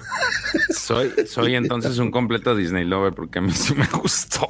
No, ay, sí, yo- Pero eso ya lo sabíamos, George, no, no tienes que, no tienes que decirlo. No me debe de dar pena. ¿ah? No, No, tú dilo uno con, aprende. con Uno completo. aprende, uno aprende. Con placer. ¿Te gustó el episodio 3 del libro de Boba Fett, güey? ¿Qué te digo? O sea, esto solo a un Disney lover le pasa, no, no creo que sea. entonces, tú tranquilo, tranquilo. Así te queremos, güey, eso es lo importante. Ah, bueno. Esto es como el, como el chiste del, del, del papá. Oye, pa- papás, ¿me quieren? Pues nos caes bien. Pues, Tienes onda. bonita letra. No, aquí sí tienes, oye, tienes tu público, la gente ya se conecta con, con la Disney lover. Seguro en el chat hay muchos Disney lovers. Algunos ahí de closet, pusieron, ojo. eh, ahí ya el GP puso que le gustó. Yo no la vi, Ah, no, mira, no opino porque no la vi, pero ¿Sabes Ah, en no dónde sí le ha fallado? En los, en los juguetes, güey, en las figuras. güey. Ves, vas al Walmart, vas a- al Chedraui, al Soriana y está repleto de sus figuras. No, no tuvo éxito ese. Pues es la prueba de que no jaló, pues, ¿no? Sí, sí, digo, por eso te digo, es, es, es Entonces, entonces, este, el Bad Batch. Pero a mí sí me jaló. Ah, Pues en las figuras sí, ¿no? te dio, te dio un periodicazo, ¿eh? Sin querer. Que, Digo, le argumentaría, pero, pero no sé si hay tiempo de, de argumentar, ¿no? Que los Eternals en México nadie los conoce y el Bad Batch pues ya tenía cierta trayectoria aquí. Pero bueno, no lo voy a hacer porque luego Davomático solo quiere regañarme. Sí, Eso lo censura. Solo, solo me- no, güey, el otro día me sacó, güey, entonces ya, Yo ya no, no, sé fui. qué decir. Ay, Ese- fue el ausente. eh, Ese fue el Ay, ausente, señor. eh, el, O el que tiene nombre de primaria. Me- tantito dije algo y me mandó a recursos humanos. Entonces, el otro día me sacó, el, el George me sacó del, del, del grupo, nomás por ahí querer Ah, yo-. Ah, no te hagas, George. Yo no fui. Entonces, yo ahí se los dejo de tarea. Yo después dije que me había salido por trabajo y esas cosas, pero la verdad me aplicaron las 36. Y no es que yo quiera meter cizaña, pero ahí se los dejo de tarea, chavos. Esto es una dictadura, es una dictadura. Abajo las dictaduras. Ay, bueno. ¿Qué más tenemos, George? Ah, También salieron dos noticias. Eh, hay un sitio web que se llama The Hashtag Show que se dedica a aventar publicaciones. Nada más que este, pues también igual todo con medida. Eh, la semana pasada anunciaron de que se estaba dando un spin-off de, de Boca-Tan. No pusieron nada más, nomás dijeron, se está planeando hacer un spin-off de Boca-Tan. Y una semana anterior, el día 5, se anunció un este, el mismo sitio, el mismo cuate, se llama Nick Santos, anunció que iba a haber un spin-off de Queera como tal.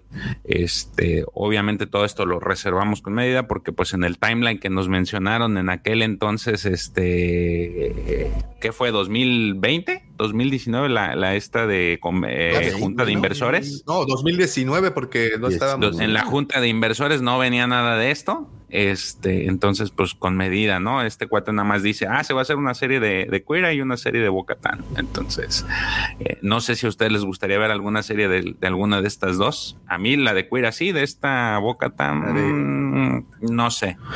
No sé cuál tendría más acción, ¿eh? A mí Eh, el pero, personaje, bueno, o sea, así como para solo un spin-off, no se me antoja nada. No, a mí ¿Pero tampoco. Está Bocatán. Bo- ¿Bocatán?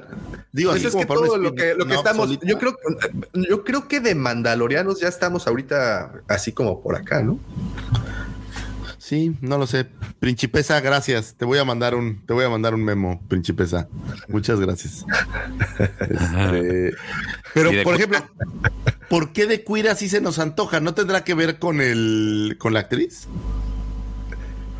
Yo creo que por el, por tema que tenemos hoy, eh, de hecho, como, como tema principal, yo creo que por el- la situación de ver eh, mafiosos y sindicatos y Sa- ¿Sabes qué? que, Que eh, la creo serie yo de Cuira nos, nos ofrecería eso, ¿no? Eh, ¿Y sabes, creo yo, por qué la gente le, le- le gusta? Porque el final de, de, de Solo, pues, dar Maul y Maul jala.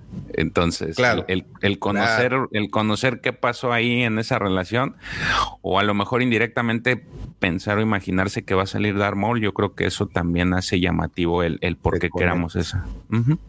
De acuerdo. Sí, más que nada. Pero de Boca Tan a mí sí no. de- como tú dices, a mí no se me hace como un personaje como para que le dediques una serie. Güey, ya tenemos al Mandaloriano, ya tenemos a Boba Fett y otro Mandaloriano, pues ya mejor que hagan otra de otra cosa, creo yo. Sería- Viene la mejor. la serie también. Ahí para que aprendas a forjar sables y así. Oye, ¿has visto ese, ese programa de reto en la forja o algo así que hacen cuchillos? Sí, sí, sí, sí, sí, así, va a ser, así. pero con Ese la le van a dar, va a ser ahí en Disney Plus. Van a tener Reto uno. de Beskar. Sí. Forja tu Vescar. Forja tu Beskar. Sí, Bueno. no se me antoja nada. En, otra, a media semana también, por ahí en el, en el podcast, del, en el livecast del miércoles, ya lo había comentado del GP, eh, la serie de Mandalorian, bueno, el, el rodaje se detiene, se había detenido por las, la, pues digamos, porque por estos días de asueto que fueron en Navidad, eh, se pretendía regresar a, a trabajar, pero con la alza de, de- de casos de COVID en, en Los Ángeles y en específico este, por la variante Omicron, no han regresado a trabajar.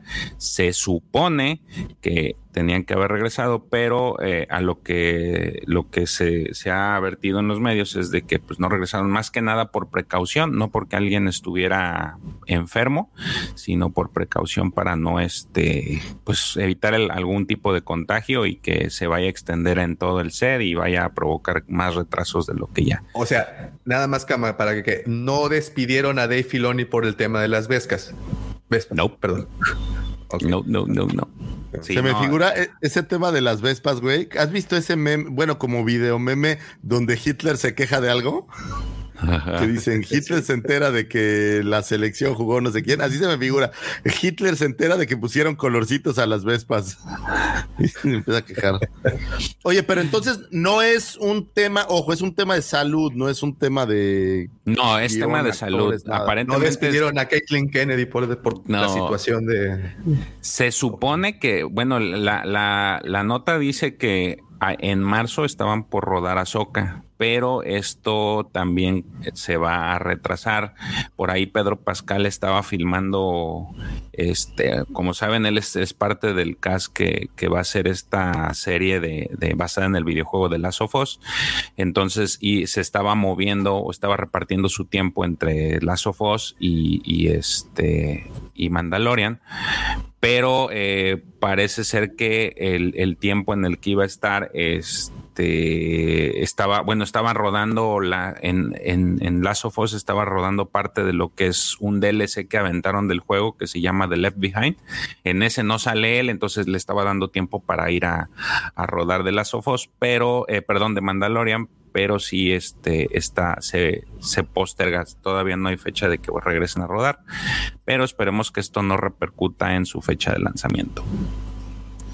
Este, por otro lado, eh, hay otra noticia que, este, que esta a mí me da mucho gusto, y es que eh, el libro de Fallen Star de Star Wars High Republic se, ya está dentro de los 13 primeros libros leídos según el New York Times.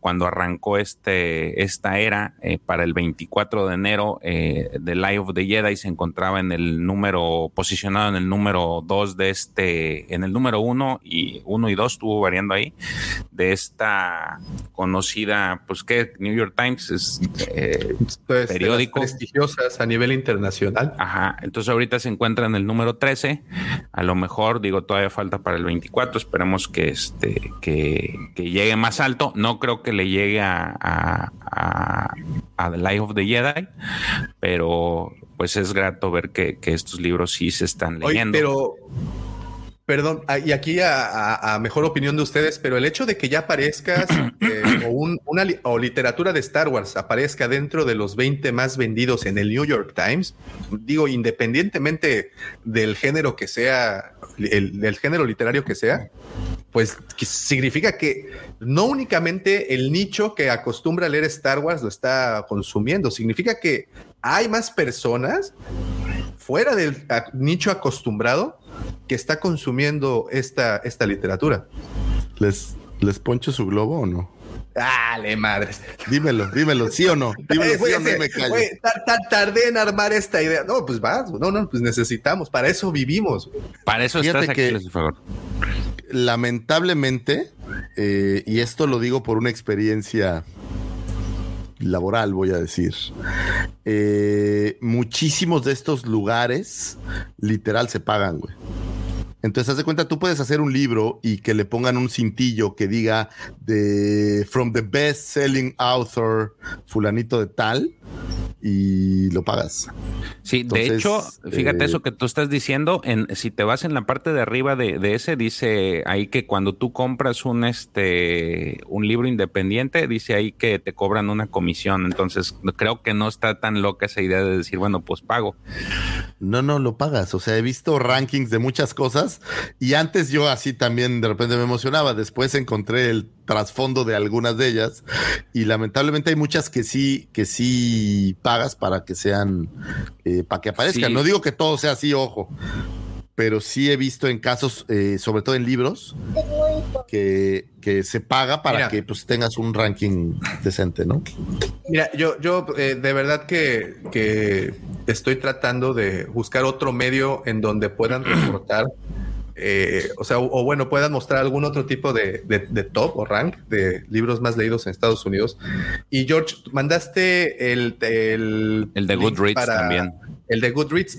Mira, Goodreads, eh, pues es básicamente es como un medidor como Spotify de la lectura. Goodreads es dependiendo el número de descargas que tenga alguna publicación, es el, es el rank que se le da.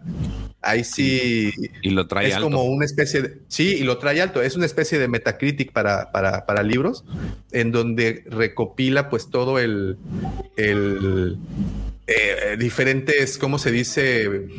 Pues calificaciones de otros sitios.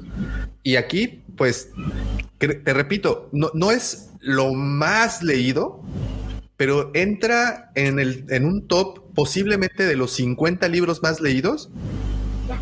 De todas formas, sigo pensando en lo mismo. Estás, el, ya, el, el que lo está consumiendo ya es fuera del nicho. que No, no, no digo que no, pero digo, te voy a dar un ejemplo. Son 500 opiniones, güey, de, de... Yo creo que este libro lo han comprado ahorita a 10 mil personas, o sea... Solo, Pues yo sé, ¿no? Eh, yo, yo tengo aquí, creo que la carta que va a matar también tu carta.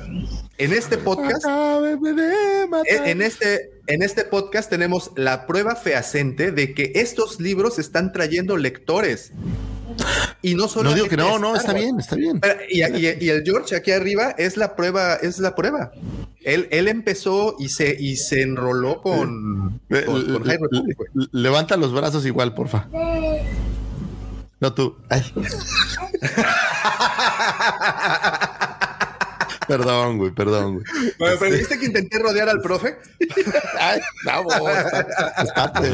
Este, no, yo creo definitivamente que, que se está leyendo y cada vez se lee más y que estamos logrando que la gente lea y eso es maravilloso. Estoy totalmente de acuerdo. Otra vez como, como el otro episodio que, que no me entendieron. Sí, sí me gustó. Sí está padre que lean. Fíjate que yo lo estoy leyendo y sí me, sí, sí me gusta, pero no está a la altura de, bueno, a mí en lo personal no me gusta, me gustó más el anterior y el de la luz de Jedi. Este no, digo, todavía voy a la mitad, igual falta que lo termine, pero sí, no me está gustando. Y creo que el problema es de que se está volviendo repetitiva la situación de los Jedi. Este, otra vez vuelven a, digo, no se los quiero spoilear, pero es similar su caída como fue en la República. Entonces es algo que, que no, que no me, no me, no me, no me está agradando, pero bueno, eh, digo, falta que lo termine de leer. Este, pero sí, digo, dato curioso, eh, digo, está otra vez rankeado, sí lo están leyendo. El año pasado el de el, el, ese mismo libro a la luz de Jedi acabó en tercer lugar de los de este Goodreads que hacen votaciones. La gente pues se conecta, al, al, abres tu cuenta, te registras y das tu votación. Quedó en tercer lugar lugar andaba de los 19 mil votos, que quiero pensar que son 19 mil lectores, y es un punto muy distante con relación al primero. El primero creo que tenía 56 mil lectores, se llama Hair Mary, que tengo muchas ganas de conseguirlo. Este, pero sí, lo que tú dices también, Lucifer tiene algo, sí son pues con relación al mundo de, de, gente que hay que lo lean este 16 mil, pues también todavía se, es muy distante, ¿no? Sin embargo, pues para los que, para la gente que le gusta Star Wars y, y, y, y darte cuenta que sigue vigente todavía la, la, la, la, saga, este, independientemente si te guste o no, el, el, hecho de ver que sigue vigente, pues es algo que, que te da aliciente porque vas a saber que va, va a haber más contenido. Y ahora, como ninguna saga, creo yo, la parte literaria ha sido un apoyo brutal para Star Wars. O sea, yo no creo que haya ninguna otra saga que tenga tal cantidad de autores, novelas, libros, trabajos. Entonces creo que eso para Star Wars es una tradición que a veces dejamos un poco de largo, pero la verdad es que la parte literaria en Star Wars ha sido un, un bastión. Sí. No bueno, Mira, ya, eh, para, ya, perdón. No, no, no, no, no, no, es, tú continúa, por favor. Ah, ya, ya para, ya para cerrar, también el, el, esta va por, con, eh, con amor para mi amigo Pepe. El, Pero yo además les dejo esta imagen para que se acuerden que ya se ya se montó el, ya, el, ya se, el Rancor el ya se montó. El, ese Rancor ya ha sido montado. Sí, eso decía doña Carmen. Sí. Este... ¿Recuerda esta cita? Diez veces más grandes que esta bestia. Sí, claro. Uh. y se acuerda. Sí, me acuerdo. Pues sí me acuerdo, güey. Si era tan grande, puta, ¿cómo no acordarse? y yo soy grande, ¿ves? Yo soy así como, pero... Sí, no. Así, ¿se referirá a mí? Ah, no. Oigan. Ah, no. y ya, ya para cerrar, el se, se, filtró un rumor sobre el videojuego de Kotor, el remake. Parece lo que habíamos estado comentando en su momento con, con Pepe estando aquí era que el modo de juego iba a cambiar y parece ser que sí. Este se, se filtró una nota en la que están reconstruyendo desde cero el, el, el juego para adaptarlo a, a, la modernidad de los juegos, que lo que se traduce en actualización de gráficos eh, también y jugabilidad del mismo, ¿no? Entonces va a dejar de lado este sistema de combate con por turnos, que ya ven que ya ahorita ya no se utiliza, y van a adoptar un enfoque más de acción. Este, supuestamente lo estaban comparando con, con lo que es God of War y Neo 2. Este Entonces, lo cual, me- God of War en, el, relación al último, el- en el que este Kratos está en, en tierras, tierras nórdicas, lo cual se me hace muy bien porque a mí me gustó, yo soy fan a muerte de God of War, este, al menos de los videojuegos, no me he entrado más en el lore, pero el último videojuego es el, es una chulada, es una hermosura de, de- de inicio a fin. Entonces, eh, no sé a ustedes qué les parezca, creo que ya lo habíamos platicado, el profe también por ahí decía eso de que sí es muy lento, para aquellos tiempos estaba bien, pero para ahora no. Es que justamente no, no ha envejecido bien el Cotor. Es decir, uno lo tiene en, en- en el recuerdo lo puede volver a jugar. Yo, de hecho, estuve jugando hasta hace un tiempo. Eh, pero, pero sí, como que para las nuevas generaciones, este tipo de. de- sobre todo el combate, eh, no, no cuadra, no cuadra.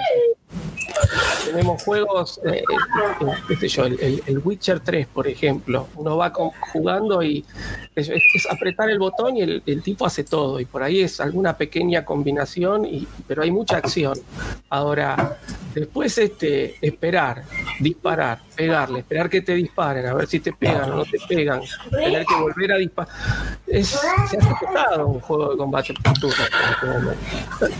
Yo creo que la gran virtud es que la gente estaba enamorada, y yo- es, al menos ese es mi caso, de la historia más que del modo de juego. O sea, no era que el juego fuera, es mi impresión, tan divertido, sino la historia era lo que era maravilloso.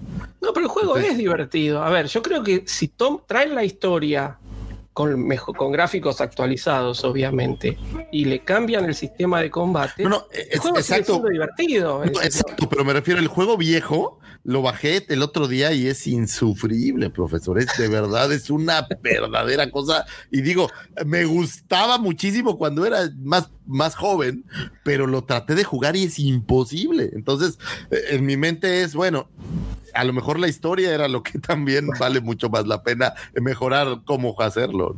A mí me pasó el otro día, yo estoy viendo The Big Bang Theory con mis hijos, ¿no? Y entonces este, hay un capítulo que Sheldon se pone a jugar una aventura conversacional, ¿no? Entonces este, lee el texto y pone abrir puerta. Dice, hey, no abre la puerta. Entonces, y mi hijo me dice, ¿qué es una aventura? Mi hijo tiene 13 años. ¿Qué es una aventura conversacional? Me tuve que poner a explicarle y me dice, ¿vos jugabas a esas cosas? Le digo, sí. ¿Te gustaba? Qué raro eres, papá. Este, porque fue una época, es decir, eh, eh, los juegos han ido, ido evolucionando de, de tal manera que hoy en día un chico no, no, no se aguanta las cosas que nosotros jugábamos cuando, éramos, cuando teníamos la edad de ellos, justamente. El otro día les trataba de explicar, ahí eh, Carmen San Diego, no sé si alguien lo conoce, era un Sí, videojuego, hicieron una sí. serie hace poco, a mí me gustaba mucho, mucho, mucho. Y entonces estábamos viendo un, porque ahora ahí te digo, como una serie animada con uno de mis hijos, y me dice, ¿y eso, esto era un juego? Sí, era un juego, se jugaba así, te daban pistas y tenías que saber, eh, bo- eh, bo- cambió los dólares a rublos y tendrías que saber en dónde eran los rublos, ¿no? Y mi hijo no entendía qué era el juego, o sea, no entendía qué se hacía en el juego. Le digo, no, pues no había movimiento, nomás contestabas cosas y pues ibas avanzando, no había más que eso. Eso en el juego era aburridísimo.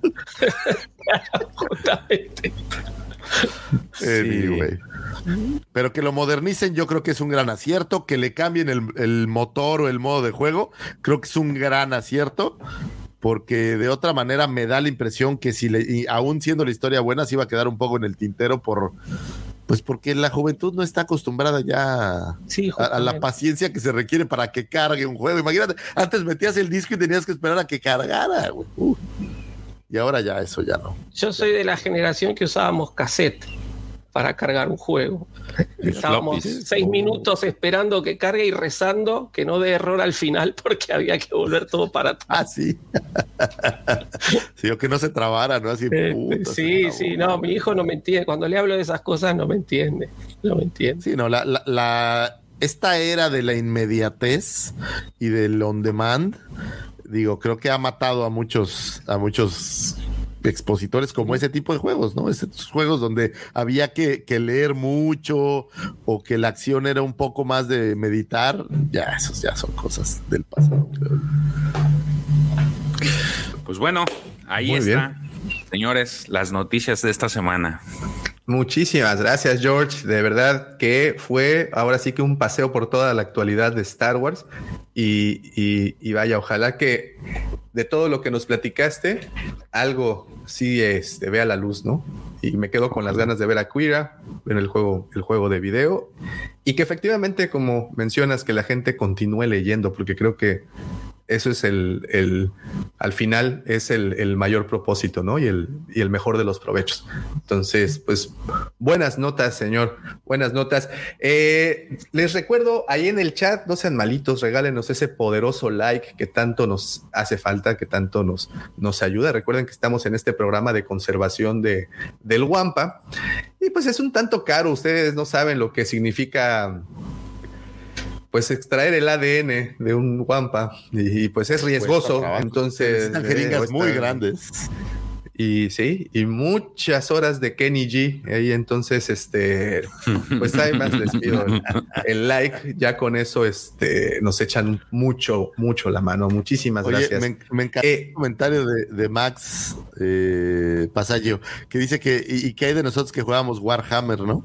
Entonces, y tengo por ahí todavía unas figuras de un juego que se llama Hero Clicks, que igual son figuras pequeñas y tienen una base abajo. Y traté de- con mi hijo el otro día de, vente, vamos a jugar.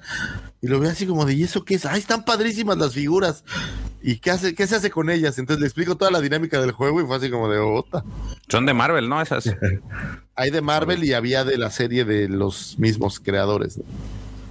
Y son, a mí me gustaba, es muy divertido, pero Se me hace muy, muy chido ese juego, pero sí, sí es de, de hacer cuentas también. Creo que tienes que contar y restar, quitar. sí, Es- es- hazte cuenta que, que- que cada personaje tiene un abajo un dice Ajá. con los poderes que tiene, cuánta distancia puede recorrer, cuánto caminar. Entonces, para caminar le pones un tokencito y lo mueves. O sea, tienen esos juegos que Los, necesitaban. he visto los de. Warhammer y hacen estos juegos enormes y, que se juntan y los escenarios. O sea, yo creo que también como dioramas están, pero increíbles. Es no, y los pintan, y o sea, es un doble sí, sí, hobby, pues, muy padre. Y, y este, y bueno, y recordar también que Star Wars tiene su, tiene también con qué, ¿no? Tiene, Tiene Armada, dos, que es eh, uno de Armada los- y No, tiene de como los seis. buenísimos. Este, No, pero ese- ese de Armada- está, um, El de Republic contra Imperio. re- o Hay- varios. Hay varios. hay- de hay- hecho, sí. esta empresa Hay- que se llama Flight and Fantasy Games, puta, tiene un madral de juegos. y las navecitas están bastante coquetonas. están bien chidas las naves. De ese de Imperial Assault Sí. están bien bonitas. Right now, I feel I can take on the whole empire myself.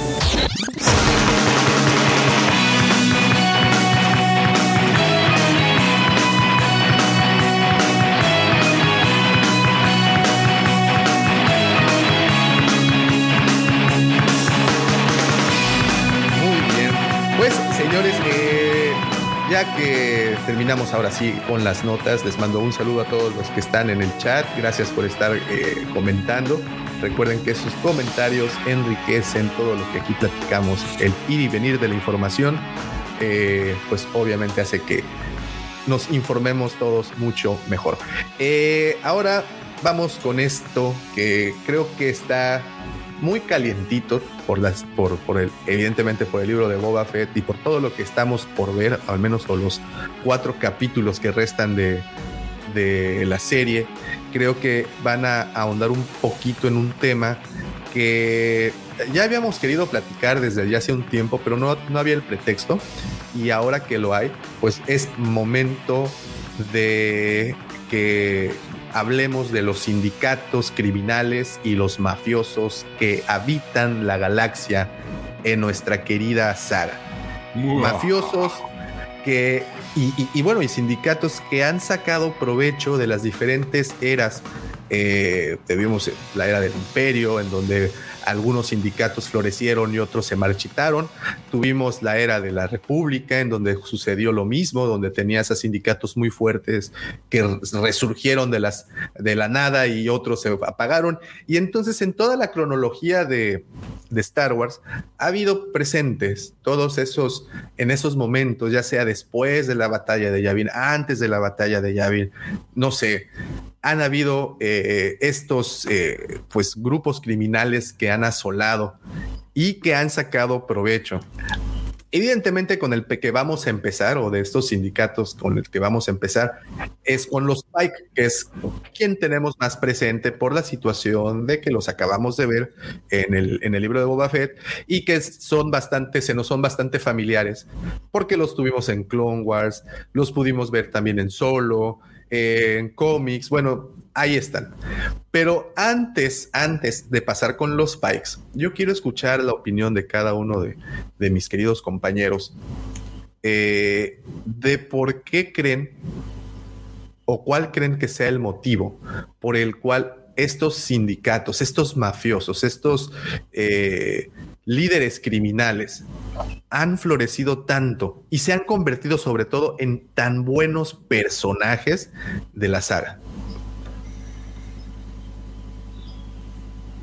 No Pues- sé, montones, nomás uno. Si me ar- Uno a la vez. Yo, lo- yo voy, yo, yo me aviento primero, ándenles. Mira, aquí hay un tema bien interesante que es que siempre necesitas antagonistas, necesitas villanos. Y teníamos este gran villano que era Java de Hot, que era el líder sindical de, de una gran organización eh, en Tatooine y que cuando vimos a lo mejor el regreso del Jedi, eh, lo tenías como copado al, al, Tatooine. Y conforme empiezan a, a ver más materiales, empieza a descubrir que hay toda una galaxia en cual delinquir. Entonces, yo creo que al final de- del día es bien interesante cómo hay tantos planetas, hay tanta gente en la galaxia que, ojo, eh, aquí siempre vemos solo la visión de un pedacito. O sea, ves la visión a lo mejor de los Skywalker, o ves la visión de el Bad Batch, o ves la visión de lo que le sucedía justo a los, a los Pike. Pero en la galaxia pasan muchísimas cosas de las que no sabemos. Entonces, al final de cuentas necesitamos a alguien que sea este mini antagonista que, traiga problemas adicionales a todo lo que está sucediendo en, eh, en la galaxia. Entonces yo creo que eso es muy atractivo siempre, porque si no el héroe, pues a quién tiene que vencer. O sea, necesitas que, que haya toda esta parafernalia, pues para que el héroe tenga un reto de verdad. Y conforme se ha ido haciendo complicada la saga, es decir, conforme han ido apareciendo más planetas, más héroes, más antagonistas, pues estás necesitando la parte eh, antagónica y maléfica. Y ahora bien, tenemos toda esta gente que hace cosas buenas, pero en la vida real también tenemos toda esta gente que hace cosas malas. Estaba yo muy sorprendido y no tiene que ver, pero me, hice una conexión directa. Eh, anunciaron en México que van a vender la parte comercial de un banco que se llama Banamex. Y dos días después de este anuncio, ya había gente eh, y abusados con eso los que tengan cuentas en Banamex, ya había gente haciendo fraudes diciéndote que si no les dabas ciertos datos, eh, ibas a perder tu cuenta y demás. Es decir, la delincuencia le llevó un día o dos días crear una forma de hacer un, un fraude en base a esta noticia.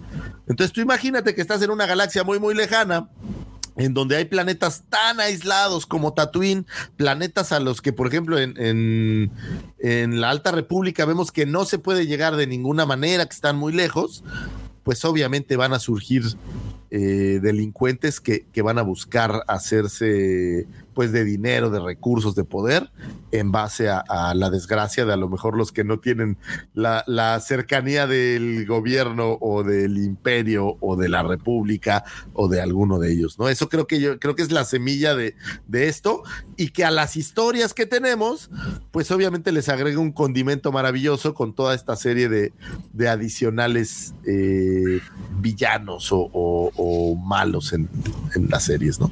No sé si dije algo que hiciera sentido no, pero ese es mi idea.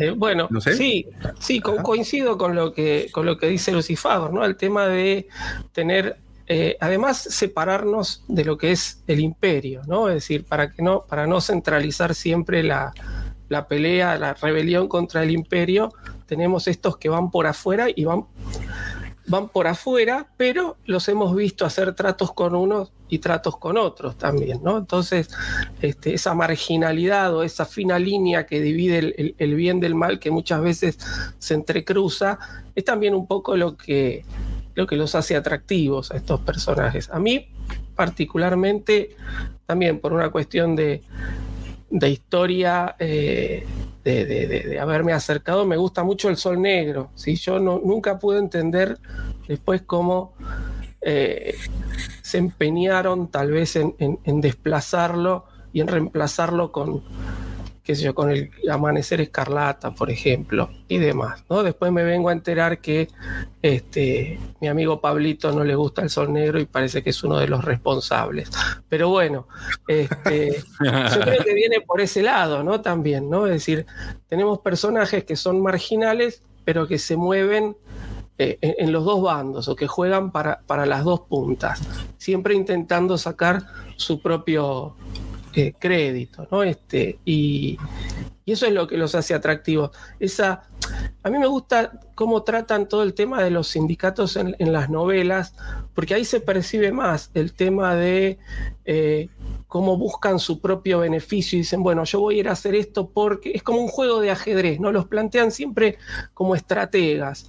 Entonces, este, dicen, si yo hago este movimiento, la alianza va a hacer esto, pero el imperio va a hacer esto otro. Entonces me tengo que cuidar y proponerle al imperio tal otra cosa. Y siempre están moviéndose en esa línea. Y eso es, por lo menos eso es lo que a mí más me atrae de todo, de todo este tema de los sindicatos. Muy bien. Eh, bueno, les decía que íbamos a empezar, o no, vamos a empezar con los Spike, porque como bien menciona aquí David Rodríguez, los Spikes han estado apareciendo bastante últimamente. Tenemos a The Clone Wars, Solo, Bad Batch y ahora el libro de Boba Fett. Eh, efectivamente, están ahorita muy, muy presentes. De hecho, es en la imagen que tenemos aquí en la, pantalla, eh, son los que aparecen en medio. Y bueno, estos spikes son una especie bastante particular. Eh, reptiles, los, los consideran como reptiles, pero hemos visto muy poquito debajo de, de- de- de su casco, ¿no? Bueno, al menos solo debajo de esta, ¿no? de esta máscara que, que- que utilizan. Que portan. Eh, ¿Cómo? que portan, que esta la máscara que Sí. portan. Sí, sí, es sí. la, es la primera y- vez que los vemos De sin hecho, máscara. creo que ahora, sí, ¿eh? aparecieron antes sin máscara. No sé si en Clone Wars salgan con, sin máscara. alguno. En Clone Wars no, no aparecen sin recuerdo máscara. si en las Clone Wars aparecen sin máscara, por eso. No, no, no. En Clone Wars sí aparecen sin, sin máscara. Eh, y creo que aquí es la primera vez live action que los vemos así. Y bueno, también los conocen como la familia Pike. Son una organización establecida de un planeta llamado Obadía, Obadía. que está eh, localizado al final del corredor Kessel. Eh, y pues básicamente sus riquezas y su poder viene del tráfico de, de especias. Eh, como saben, las especias en, en, nuestro- en ese universo son pues los, los, ¿cómo llamarle? De manera que no nos tumben la estupe, estupidifacientes. Este, Ah, pues drogas, no solamente pues. se inhala, sí, no solamente se, se inhalan lagartijas, también le entran a esto bastante bien.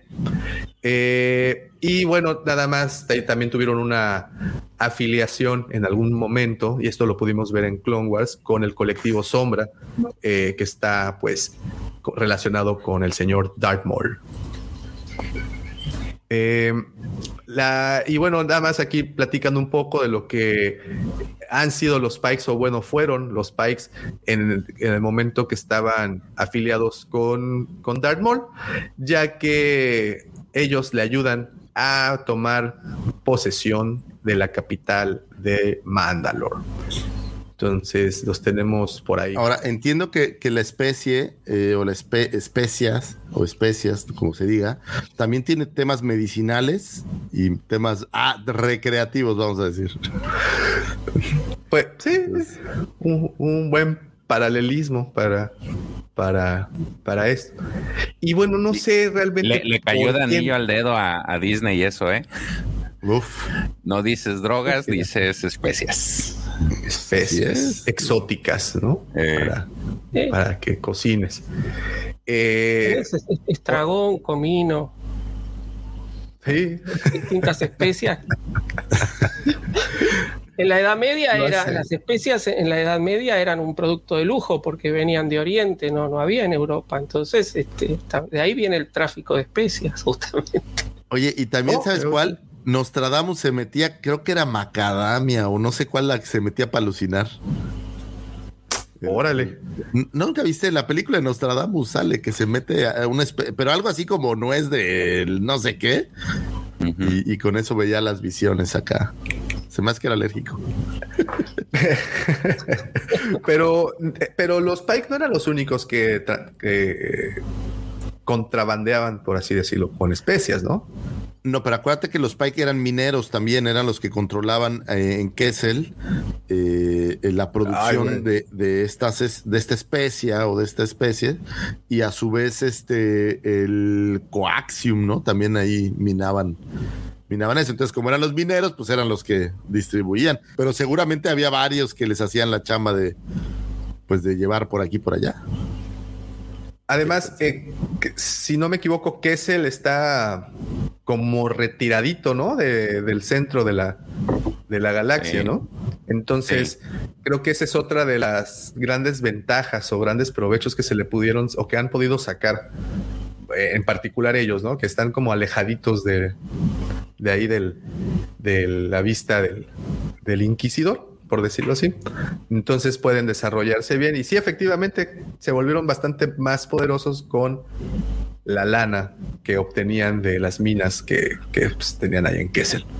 Pues es que el dinero deja, ¿no? O sea, la droga deja, el vende, se hace buen negocio y, vámonos. O sea, son los productores. Entonces, el productor al final del día, pues es que él tiene, tiene ahí el, el negocio, pues. Seguramente Y- había esta gente que, que se dedicaba a la distribución. No sé si los mismos Pike lo hacían. Yo creo que por eso hay tantos sindicatos criminales, porque todo el mundo hace Han Solo. ¿no? Ahí está Han Solo de- era trasiegador, ¿no? Sí, era como pollero. Sí. Decían, decían, no sé, no me consta, pero decía que pasaba volando con el halcón y así soltaba en las playas de Scarif las cosas y se iba. y se pelaba porque le daba terror. Sí, la verdad es que eh, lo ahora sé, los no Pike, lo yo no sé si habrán llegado a ser los más poderosos de estos sindicatos. Oh, bueno, no, no, no tenemos, tenemos. eh, los Pike los menciono porque creo que son los que están más de moda o los con los pues, están Sí, ap- apareciendo. Tradicionalmente, o según se- Este, eh, eh, que solo traficaban especias, o por lo menos es lo que los hemos visto. No sé si hay algún cómico o algo que hagan otra cosa los Pike. Siempre No, se dedicaron pues a la no, especia, que es un poco lo que, lo que estamos diciendo. Oye, y los Pikes fueron los, los que asesinaron al maestro Saifo Díaz, ¿no? Hablando de conexiones curiosas. No. Es, ¿Sí? eh, sí, sí, sí, sí, se los encarga Doku, les encarga el, el trabajito y se lo echan junto al, al ayudante de Valorum. No, pero el ayudante lo tienen en, lo tienen en cautiverio, según yo. Ah, bueno, cierto, sí, sí, sí, se lo llevan a- al bote. Al Pero final creo que no lo mata, no lo matan ellos, lo mata alguien más. No recuerdo, no sé si fue Du- fue Duku. Ah, bueno, ahí con, con- no, fueron Sí. ellos, ¿no? no, fueron ellos. Dooku, Dooku va a, a asesinarlo porque es este quiere cortar cabos. O sea, ellos lo tenían encerrado, lo tenían en cautiverio y acuérdense que llega este Anakin y, y, y Obi-Wan porque les llega así como que un pitazo y, y- y lo van a buscar y resulta ser que sí estaba y cuando les estaba soltando las cosas llega Dooku y se lo se lo echa al plato. Y es cuando ahí se echa muchos Pikes. No, según yo sí, ¿eh? Fíjate, el Doku los contrata Sí, sí. pa ch- para echárselo, pero Sí, no, pero al, al, al de Valorum, ese te digo que él sí lo tienen, que se ve todo viejito, ya todo carcomido, el, el tipo, y lo tienen encerrado. Ok, Bueno. pues vamos a, a usar el... Al, bueno, terminamos con los Spike, ahora vamos con este que se llama Colectivo Sombra. Eh, fue una organización criminal fundada durante las guerras clon alrededor de 20 años antes de la batalla de Yavin. El que la inició es el Lord Sid Dartmoor, como, muchos ya saben. Eh, este reunió a la Guardia de la Muerte Mandaloriana para su causa primero, luego al sindicato Pike, una fracción del Sol Negro y por último a varios ejecutores y mercenarios de los Huts. Teníamos ahí, como les digo, Guardia de la Muerte, a los supercomandos mandalorianos. Sol Negro, Los hermanos de la a- noche. algunos hermanos de la noche. Oye, ¿cuál era su giro? Fíjate que No, Pues, eh, El, el plan de él era, era, era matar a Anakin. O sea, él hizo todo. Ese quería, quería, claro, quería, eh, digamos, tirarle el, el plan al emperador, es decir, Sí. de hacer fracasar a Darth Sidious, no era el emperador en ese momento. Ese era el objetivo de, de Maul. Y, y bueno, por eso crea el, el colectivo Sombra para ir eh, obteniendo fuerza de choque, digamos, para, para lograr este, frustrar los planes de Sidious. Maul siempre intenta vengarse. de- es Pero decir, lo que él tiene contra, contra Anakin es más que nada frustrar los planes de Sidious. Él se quiere vengar con- de- contra Sidious, contra Anakin no tiene nada, sí, ni, ni peleó nunca con Anakin. Oye, pero más entonces que un sindicato criminal, era más bien una organización terrorista, ¿no? O sea, estamos hablando de que el, el fin de, de vender especias es muy diferente al fin de, de derrocar un, un gobierno o tronar un, un, un- un tema Sí, así. ¿no? pero cada, Claro, cada pero él uno para, de- para- para adquirir poder necesita eh, moverse, digamos, dentro del mundo criminal, es la única que le queda, porque no, no se va a hacer general de la, de la República, precisamente. No, y fíjate que el, el- el- el que los juntó es más o menos la misma, el mismo argumento por el que Queer está juntando a todos los que ahorita está haciendo en el Crimson Reign. Eh, en su momento, Maul, sí, la idea era, en su idea, porque era su idea, era tirar el imperio, pero el argumento que él traía es, era similar al que trae Queer en este momento en los cómics, que es este, deshacerse del imperio porque el imperio no es bueno, no es, no es bueno para la causa. Este, no se une, ella no, por ejemplo, Queera, digo, ya me estoy adelantando, ella eh, y Crimson, el, su nuevo Crimson Reign, lo que quiere es, este, no, no va a estar ni del lado de la eh, Nueva República ni del lado del imperio. ¿Por qué? Porque quiere, eh, ve todo lo malo del imperio y no le gusta. Este, por eso está esta asociación, media asociación que va a tener con, con Leia para tirar el, tirar al imperio. Y es similar con lo que hizo Maul. De hecho, ahí dice que ella estuvo del lado de. Ella fue entrenada por un señor oscuro. Este. Y, sabe todas las flaquezas que tiene el, el imperio y cómo puede, cómo puede derrotarlo. Pero al final su, su idea es deshacerse de este de ellos para que cada uno que eh, haga lo que quiera y eh, dentro de eso pues está todas sus todas sus todas las cosas que hacen cada quien de forma independiente Eh, mira, esto que este esta comparación que hace Alfredo está interesante. Dice, las guerrillas de Colombia se financiaron en parte con droga y muchos grupos de este medio y, y muchos grupos de Medio Oriente. El tráfico de drogas se liga sí o sí a la política. Y entonces por eso creo que los Pikes eran ahí pieza fundamental, ¿no? En este Y pues es que también deben de tener como muchas redes, como para vender todo eso, también deben de ser como muy... eh, pues la película esta de Denzel de American Gangster utilizan la guerra de, de- de Vietnam para traer este droga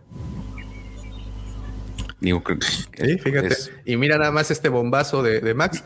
Hay 11 bases norteamericanas en Colombia. Es claro quien maneja ahí el, los hilos y lo, y lo quito rápido ¿eh? porque vayan a sacar no vaya. Oye, no me, vaya recordaron mucho esta, esta película de Barry Sears que me gustó mucho, que de ida iba a Colombia a dejar armas y de regreso se traía droga. Negocios. Es que pues, por eso no, no le sacan provecho a todo. Bueno, entonces el colectivo Sombra, pues obviamente termina su- sus días, eh, porque creo que terminan en un momento, los medio, medio ahí acallan y luego resurgen, ¿no? Más la adelante. decadencia, los HUT en un momento se pelean y se van y ahí empieza medio la decadencia del, del colectivo Sombra y se termina quedando solo con los mandalorianos, porque el resto de los sindicatos se le, se le De hecho, en, en- en el cómic del hijo de Datomir, ahí se ve cómo ya empieza a fracturarse porque estos cuates ven que también el, el sol negro y, y- y los Pikes se dan cuenta que pues este no es así como que íbamos a gobernar, sino ya están viendo que Mol tiene un, un interés independiente y personal con, con el imperio. Además ahí en el, en el hijo de Datomir La República, perdón. tienen que tienen que, que rescatarlo porque ahí es cuando es lo que continúa después de que Sidious lo, lo secuestra o lo captura en Clone Wars. Y, y es decir ya ya a los sindicatos criminales no les interesa tanto una operación de rescate directa contra contra los separatistas digamos. Entonces este los únicos que, que van a rescatarlos son los los mandalorianos y ahí es que se terminan quedando solo ellos con Mol Me encanta lo que dice Oye. Man- Mándalo. ¿Qué dijo? Dice Mandalore. Bueno, y a todo esto, ¿quién es la tesorito y quién es Vivi entre Leia y Kira? Es, No, es pues, una Vivi linda referencia a una telenovela que se llamaba Dos mujeres, un camino. Donde salía Vivi Gaitán y salía esta Laura León. Laura León. Lo único que sé de esa novela es que estaba Poncharelo. Exactamente. Mi Acá trailer. pasaban una publicidad que salía Poncharelo diciendo que había engordado en dos mujeres un camino y me vendía unas pastillas para adelgazar. Es lo único que conozco de Este- esa novela. Digo, Eric Estrada, ¿no? Eric, Estrada. Pero no al final, pues, el nombre. No sé con quién se queda al final de la novela. Yo con la Yo ni me acuerdo. Pero era muy graciosa. Que salía diciendo, engordé trabajando en dos mujeres un camino y ahora tomo estas pastillas y bajé todo lo que había engordado. Fíjate, La publicidad no me la sabía, ¿eh? No, no sé si no era exclusiva de acá en- o, era para toda Latinoamérica, me imagino, pero era lo Nunca. único que llegó, por lo menos acá en la Argentina, lo único que llegó de esa novela. Nunca imaginé estar hablando de Vivi Gaitán en este podcast. Y de la tesorito. y, de, y de Laura León. Me siento. Y de Johnny. Este Johnny Mitrella. Bueno, ya ves que en este podcast mágico, cómico, musical de Arjona y la Tesorito, Ah, ya, De nos- eso nos ya, no- ya nos lo resolvió ahí Alfredito. ¿Quién Así somos los boomers, dicen. Muy bien. Oye, bueno, y esto me da pie eh, dentro de esta organización de las del colectivo Sombra, también estaba el Sol Negro, creo que uno de de los que más hay que decir, ¿no? De los que más historias hay.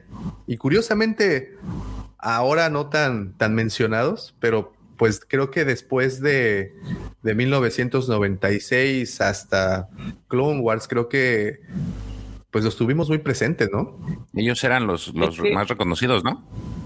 Sí, el Sol Negro aparece en el 96, justamente con la con Shadows este of the Empire, ¿o proyecto multimedia de Shadows of the Empire, que eran cómics, juegos, este, novela, y ahí aparece el príncipe Cisor como su máximo exponente. Después, bueno, va evolucionando el Sol Negro a, a- a- a medida de que, de que se va este, expandiendo en, el universo expandido, justamente, se va, se va extendiendo todo, y, entonces sabemos que el Sol Negro fue, nació como 3.000 años antes, que fue el sindicato criminal más fuerte de toda la galaxia, este, y su organización hay un gran maestro, que es el que dirige todo el Sol Negro, y de ahí nueve vigos, que son los nueve como lugartenientes de este gran maestro que tienen cada uno un sector de la galaxia. Este, y llega a ser tan poderoso el Sol Negro que en Sidious se los quiere sacar de encima porque le pueden llegar justamente a eh, frustrar sus planes. Entonces, en el cómic Darmol del año 2000, entre el 2000 y el 2001 salieron cuatro cómics, ahí lo manda a Darmol a desmembrar el Sol Negro, no a destruirlo, porque dice en algún momento me pueden servir, y después los vamos viendo cómo resurgen en distintas novelas y de hecho el príncipe Caesar llega a trabajar para Palpatine casi casi empatado en, lugar con Darth Vader, eh, se, se arma como una eh, rivalidad muy grande entre Caesar y Vader, que Vader siempre está por, por, por ahorcarlo con la fuerza hasta que eh, Palpatine le dice que lo deje, pero, pero siempre está esta rivalidad. Y eh, bueno, vuelvo a estos cómics, eh, Maul, ahí se ve también el poderío de que tiene Maul, que este, él solo prácticamente destruye todo el, todo el sol negro y mata a todos los vivos y mata al, al gran maestro en, en su base que está en el planeta Raltir. ¿no? Este, muy interesante. También recomiendo Fíjate, esos cómics. Sí, tienen historia, historia bastante pues longeva en, en la, en la saga. Eh, se formó al final de las guerras, de la Gran Guerra Galáctica, después del saqueo de Coruscant, 3653 antes de la batalla de Yavin, la, la ciudad galáctica pronto cayó en el caos y los disturbios, abrumando a los ya agobiados agentes de policía de la Fuerza de Seguridad de Coruscant. Aprovechando la situación, varios gángsters prominentes se unieron y comenzaron a tomar el control de los vecindarios en los niveles inferiores. Con esto, en referencia a los gángsters, los habitantes de niveles inferiores acuñaron la frase mejor un sol negro que ninguno y nació el sindicato del crimen. El sol negro rápidamente se hizo un territorio y desarrolló operaciones de tráfico de especias y armas, aunque su avance para reclamar más sectores fue detenido por la bri- brigada de Justicars. Los disturbios y los saqueos nunca se detuvieron dentro de su propio territorio. En los años siguientes, la Guerra Fría, la influencia del Sol Negro se extendió más allá de Coruscant y la banda se convirtió en un sindicato criminal galáctico en el Senado Galáctico pronto se dio cuenta, perdón, el Senado Galáctico pronto se dio cuenta de la situación y las fuerzas eh, de la FSC como unidad táctica especial comenzaron a luchar activamente para recuperar los sectores bajo el control de este sol negro. Eh, Yo tengo una duda, este, ¿quién, eh, el profe o Davo, ¿quiénes ubican a Lord Duty? Se escribe así, Eh, Lord sí, es, es el es, es también uno de esta raza, ¿no? De estos de ¿cómo se llama la raza? Los Fallen. Eh, los Fallen. Son los de es Sol uno, Negro. Es uno de ellos, ¿no? Sí, sí, sí, sí. Y Ah, él porque creo ahorita lo, un- lo, lo retomaron en el en Crimson Down. Sí, Guri es, eh, es más para acá, ¿no? Bueno, perdón, Gu- Guji, Guti, como se llama. Es el que, creo, si no me equivoco, es el que, el, el que toman, digamos, como, como modelo para reemplazar a Caesar. Porque si se fijan, Caesar en el canon no aparece, está solo en Legends. Gracias a mi amigo Pablito. Eso justo es lo que le iba a Ah. preguntar, profe. No es canon. Pues, No, o sea, Caesar no es canon. No, pues Saludo a Pablito. Sí, gracias Saludo. a La porra te saluda. La, la porra te saluda. Miren, eh, eh, eh, dice que tenía una gran cantidad de alcance e influencias, extendiendo sus anillos de corrupción profundamente en los, en los diversos gobiernos galácticos de cada época. O sea, no solamente en una era, sino se aventaron, pues, casi 3.500 años antes de la batalla de Yavin. Eh, era infame por su participación en piratería y el contrabando, pero el contrabando era solo la punta del iceberg de la organización de toda la galaxia.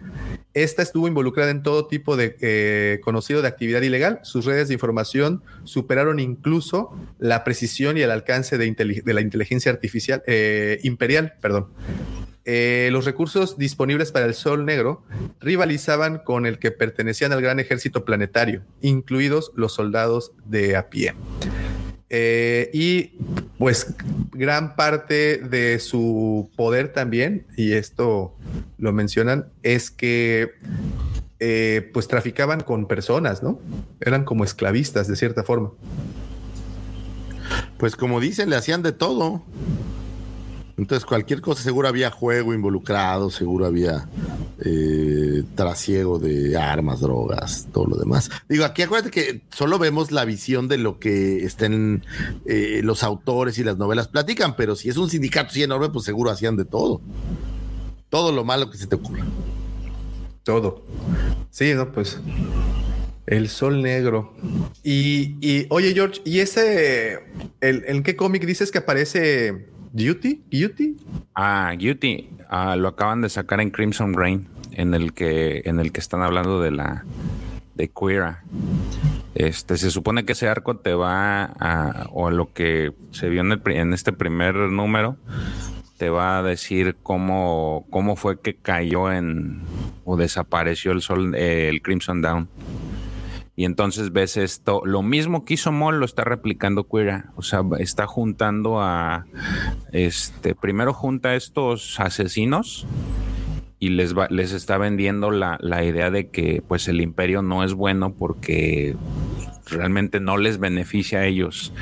Y ella, su, su posición es igual, voy a sacar provecho de, de quien pueda. Entonces, eh, eh, previamente, eh, el, el, año pasado estuvo en boca de todos este, este cómic en la que en la portada salía precisamente Leia y Queera. Este y arriba Han Solo en Carbonita, ¿no? O sea, el comercialote de dos mujeres un camino. El, y este, y ahí le dice ella de eh, Queer a Leia que, que, le deja solo porque pues con él iba a estar mejor, pero eh, le, le, abre la puerta como que te voy a ayudar porque no estoy ni del lado del imperio. Entonces en este cómic ella lo que va a hacer o lo que está haciendo es juntar a todos los criminales y después va con todos los sindicatos, este, va con el Sol Negro, va con los Pikes, va con este, ¿cómo se llama? Hay otro sindicato que te manejan ahí y les dice que pues este les, les da la misma verborrea, ¿no? De que el, imperio no les va a ayudar, que nada más los va a trabar, entonces quieren asociarse para, para como que crear un caos a raíz de que los HOTS ya, ya no, ya dejaron de existir, pues, este, se llama la guarida de Ese no sé si sea viejo, ese es otro sindicato criminal.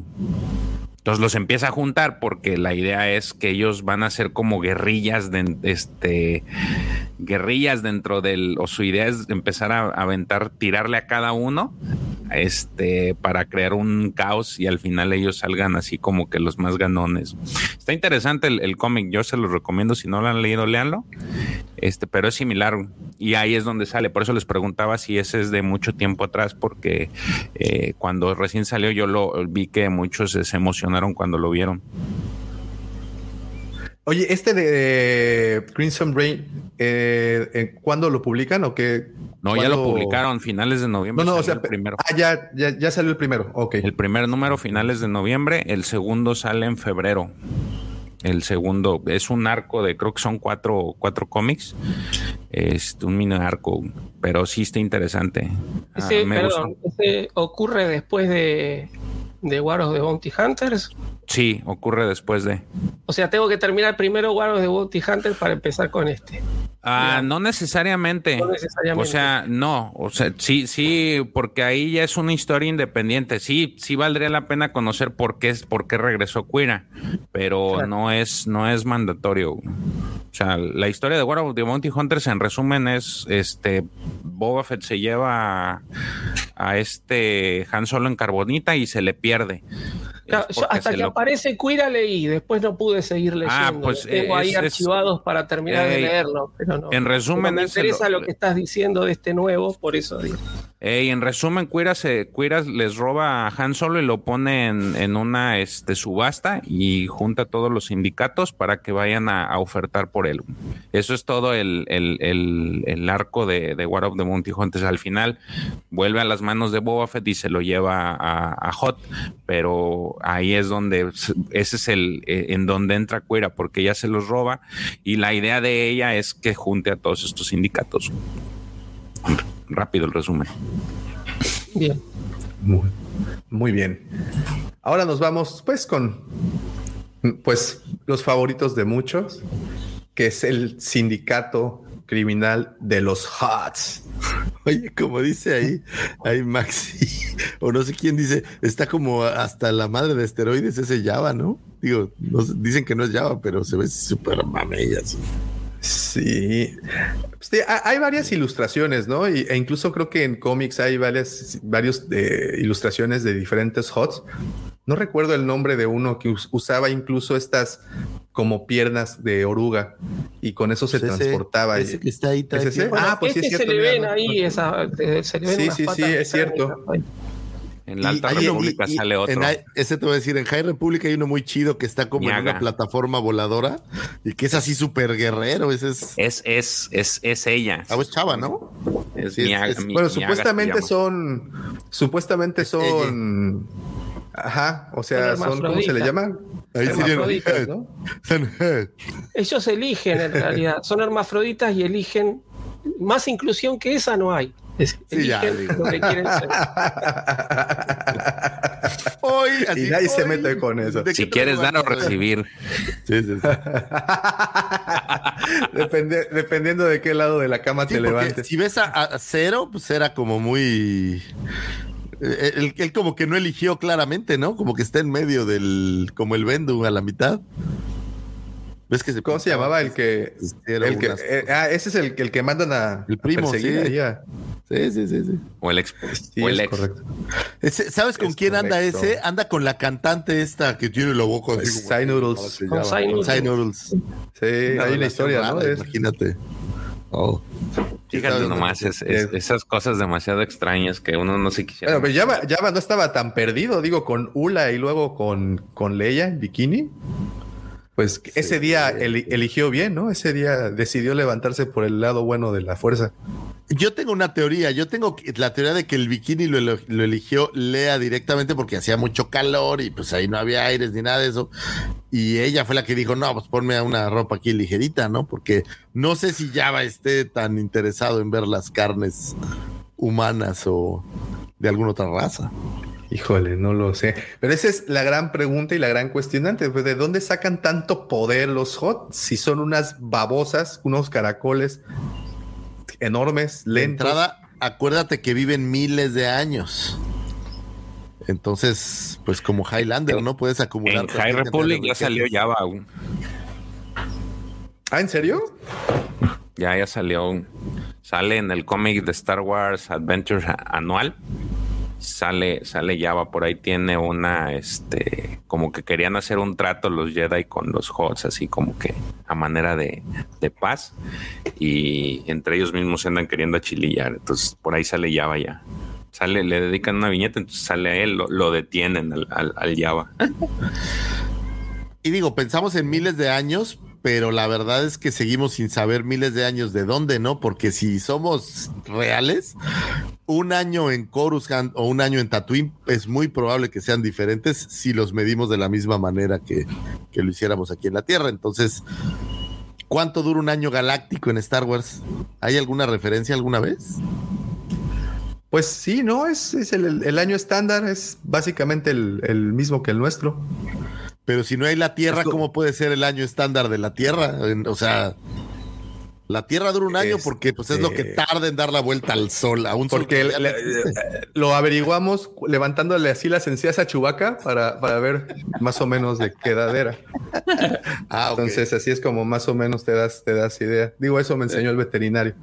Este, el, el- los, los Hots, este clan poderosísimo que incluso hasta el imperio tenía que pedirle permiso para transitar por su, por su llamado espacio Hot, que comprendía un área bastante grande, si me preguntan. Eh, pues digo, esta e- es como que el mero ejemplo de este mafioso italiano que no tiene que moverse porque creo que lo que le sobra son recursos para contratar incluso eh, mercenarios y asesinos que puedan acabar con Sith, que eso es lo que más me llamó la atención de todo este, de, de- de toda su historia, ¿no? Sí, ahí, ahí sabes qué, a mí ya va cuando lo veía yo en el regreso del Jedi se me hacía esta cosa enorme, imponente, y después cuando me regresaron en las reediciones esta versión como más pequeña, más flaco, más que se mueve, Está la más verdad es que- joven. Pero viven miles de años, güey, para él tres años antes no importan, o sea, es como si nunca hubieran pasado. Entonces, o sea, en tres años no engorda lo que engordó ahí.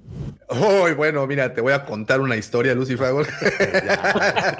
en, en, en, una, en lo que puede hacer alguien en, en seis meses es milagroso.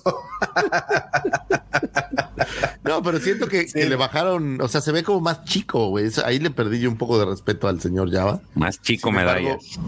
Sí, sí, sí.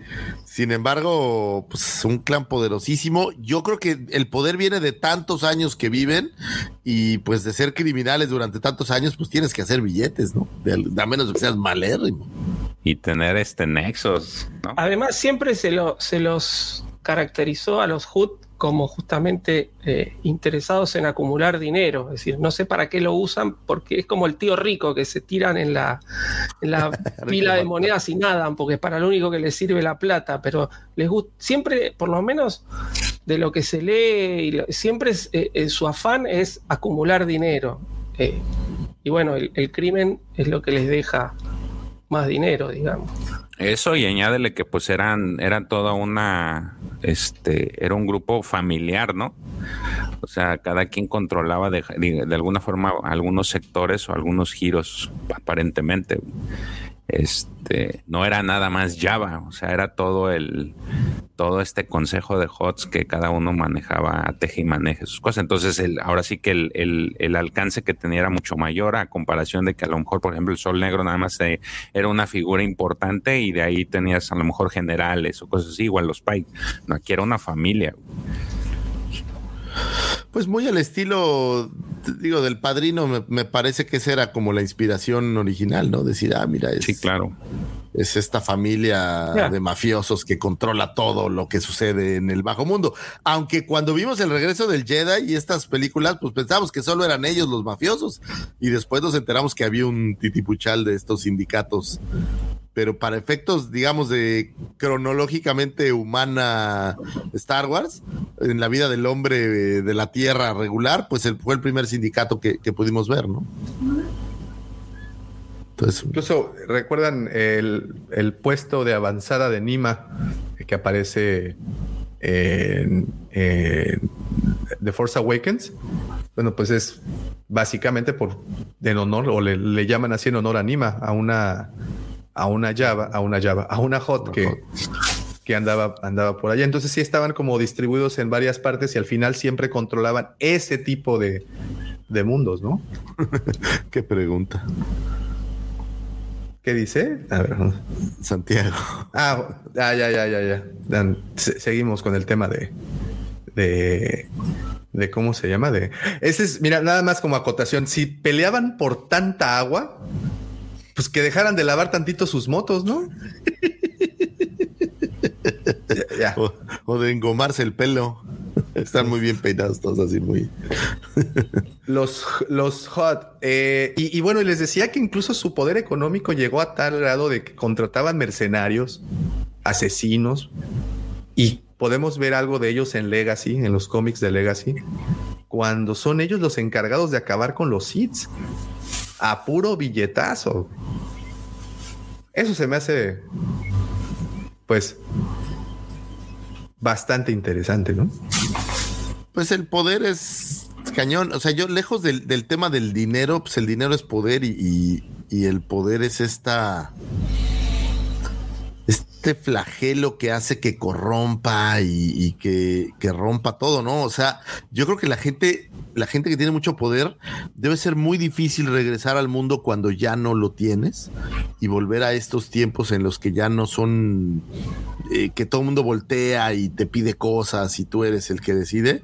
Creo que debe ser difícil. Entonces, por eso la gente que se perpetúa en el poder le cuesta mucho trabajo dejarlo. El caso de los Hot, tal cual, pues tenían tanto poder que, pues, y para mantenerlo, pues tienes que seguir generando. Entonces, tronar, tronar gobiernos o hacer todas estas cosas que, que, te mantengan ahí. Y obviamente, si tu negocio es hacer el crimen, robar, eh, este tema que es muy curioso de smuggling, este tema de contrabandear, pero pues en dónde contrabandeas, ¿no? Porque cuáles son las fronteras, o sea, es, es curioso. Pero bueno, todos estos temas eh, de criminalidad, por ejemplo, yo no sé si, si el juego estaba prohibido en una galaxia muy lejana. Me parece que, pues que no, no, no sé, con tantas especies y tanto, quién sabe. ¿Cómo hacías una ley para todos? Es cosa curiosa. Pues yo creo que justamente por eso es que es el, el- el surgimiento de todo esto, ¿no? Quienes le sacaron provecho, no había literalmente una policía eh, que estuviera en todas partes. Digo, el imperio lo intentó. Y Fíjate, es, eso que dice este Lucifer del, del poder, no sé si llegaron a ver la película de Batman contra Superman.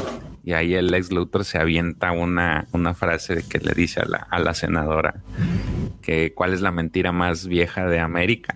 Y le dice este que el creer que el poder es inocente. Creo que va de la mano con lo que, lo que tú. Claro que, no, el poder conlleva y, y mantenerlo conlleva toda clase de triquiñuelas y artimañas y, y por ahí me parece que, que Warren Buffett decía, digo, pensando en el poder y en el dinero, ¿no? Que cualquiera que tiene un millón de dólares se ha ensuciado las manos al menos una vez. Entonces, es algo parecido, ¿no? Para mantenerlo, pues a veces necesitan hacer cualquier cantidad de cosas.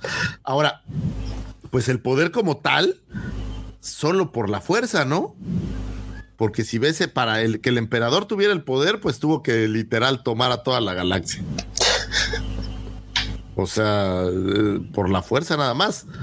Entonces, creo que para estos sindicatos todos buscan al final del, del tiempo, pues lo mismo, ¿no? Perpetrar ese poder y mantenerse ahí y ser los que controlan y los que dicen y los que hacen. Y, obviamente esto será en contra, no sé si en contra de los Jedi, porque al final los Jedi pues también mantienen su pequeño coto de poder y, y aún con todas estas reglas para que seamos angelicalmente buenos, pues mantienen ese palacio hermoso y tienen toda su estructura y Al final, eh, los Jedi se ve que tienen cierta corrupción, digamos. y hay billetes, ¿no? O sea, Se, se- se mantienen como, como los guardianes de la, de la justicia, del orden y que yo, pero se ve que están en franca decadencia. Por eso tantas divisiones después internas entre los Jedi. Yo, yo les decía que eso es lo que no me está gustando ya ahorita de lo que está pasando en, en- en el libro, en el último de Fallen Star. Y a mí no me gustan, cada vez más me gustan menos los Jedi. pues están- se están choteando, ahora hay tantos. Antes era muy especial, era muy exclusivo porque había uno. Y de repente nos fueron dando más. Y ahorita ya hay hartos, es como los aliens. Ya hay un chorro. Que pasa que eh, justamente cuando empieza Star Wars hablábamos de absolutos, ¿no? Es decir, esto es blanco El bien y el mal. negro. Ahora todo es relativo, entonces, este, todo. justamente, es decir, pero es, es un, es, un, eh, es un exponente de la época también, ¿no? De hecho, decir, de hecho yo le, le- le iba a preguntar eso, profe, porque eh, si bien es cierto, a mí no me tocaron verlas en, en vivo las películas, este creo que antes sí el tener nada más un Jedi pues sí te dejaba bien marcado que pues ellos eran los buenos y, y nosotros los malos, pero creo que a raíz de que van saliendo las las precuelas más que nada te van construyendo más el fondo de lo que eran los Jedi y llega un momento en el que ves que pues no eran tan chidos, no eran tan padres y los Sith tampoco eran chidos, eran también malos y creo que es lo que me, no sé si yo soy, pero me está pasando de que me está agradando más, por ejemplo, las historias de estos sindicatos porque ellos son malos, o sea, de alguna forma, pero malos porque buscan su beneficio propio. O sea, el, el fi- el fin para ellos justi- justifica los medios, mientras que los otros le, le dan vueltas a las cosas para tratar de venderte una idea que al final, pues no. Y entonces eso es lo que me, me- me está agradando. A mí el, el- el- me, me- está interesando mucho, o sea, espero con ansia el segundo número de Crimson Rain, porque sí me gusta. Me gustó a mí la película de Han Solo por el tema del, de que se van de ese lado, este, el lado chacaloso.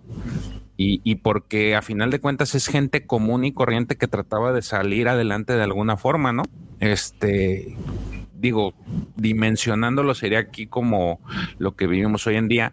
Sin embargo, me, yo me alejo de, de, de- no, no, en absoluto estoy de acuerdo de lo que hacen hoy en día los narcotraficantes en la vida real y eso. Trato de, de mi loquera de, de, de justificarme que estos son personajes ficticios y que nunca van a hacerle daño a una persona real y en mi imaginación se va, pero creo que es lo que me interesa más porque a final de cuentas son personas comunes y corrientes que de alguna forma tratan de salir adelante y, que nunca ven la ayuda de los Jedi de, la forma en que ellos le- le- les, les pudiera servir de algo. Y pues en ese orden, y como nadie les extiende la mano, pues ellos buscan de alguna forma salir y es a través de, de asociarse, de ser asesinos, de ser cazarrecompensas, buscar su, bene- su beneficio y llegan hasta un punto en que logran liderar algo, ¿no? Eh, sí, a ver, eh, yo creo que de todo lo que, lo que estuviste planteando, lo importante es saber discernir justamente y no santificar o no poner en lugar de héroe a los criminales, ¿no? Pero coincido en que eh, en cuanto a lo que es la ficción o en cuanto a lo que son las narraciones, eh, el criminal nos da la honestidad absoluta. Es malo, le interesa su propio beneficio, le interesa hacer dinero y no tiene escrúpulos y el fin justifica los medios. Es decir, es, es honestidad brutal. Ahora, el Jedi, justamente, que supuestamente era el, monje, era el, el- el- el que busca siempre hacer el bien, ¿no? El guerrero de la luz. Y ahora estamos viendo que no es tan así, que también buscan sus derroteros y buscan justificar acciones que por ahí no son tan luminosas. ¿no? Entonces, eso es por ahí lo que, lo que choca y eso es lo que está eh, jugándose en la balanza hoy en día también, ¿no? Es decir, no todo es tan bueno y no todo es tan malo. Eh, pero sí, yo creo que no hay, no hay que santificar al, al criminal, es decir, puede ser atractivo, es decir, historias, a ver, historias de criminales te- tenemos desde siempre. ¿Sí? Las historias de los malos las tenemos desde siempre, inclusive hasta en, narraciones mitológicas, ¿no? Es decir, y, el cine y la literatura eh, se han encargado de traernos todo el tiempo historias de criminales. Bueno, no lo santifiquemos. Yo creo que el problema que tenemos en esta época es un poco el intentar ponerlos en el lugar de héroes. Y no son héroes. Es decir, No, tenemos que saber no. discernir eso. Pueden ser personajes atractivos, pueden, pero al final siguen siendo criminales. ¿no? Entonces, eh, ahí está la, la cuestión. Qué Y- fuerte. y justamente lo, lo atractivo del- de la narración criminal es que es honesta. Vos sabés que el tipo de entrada es malo.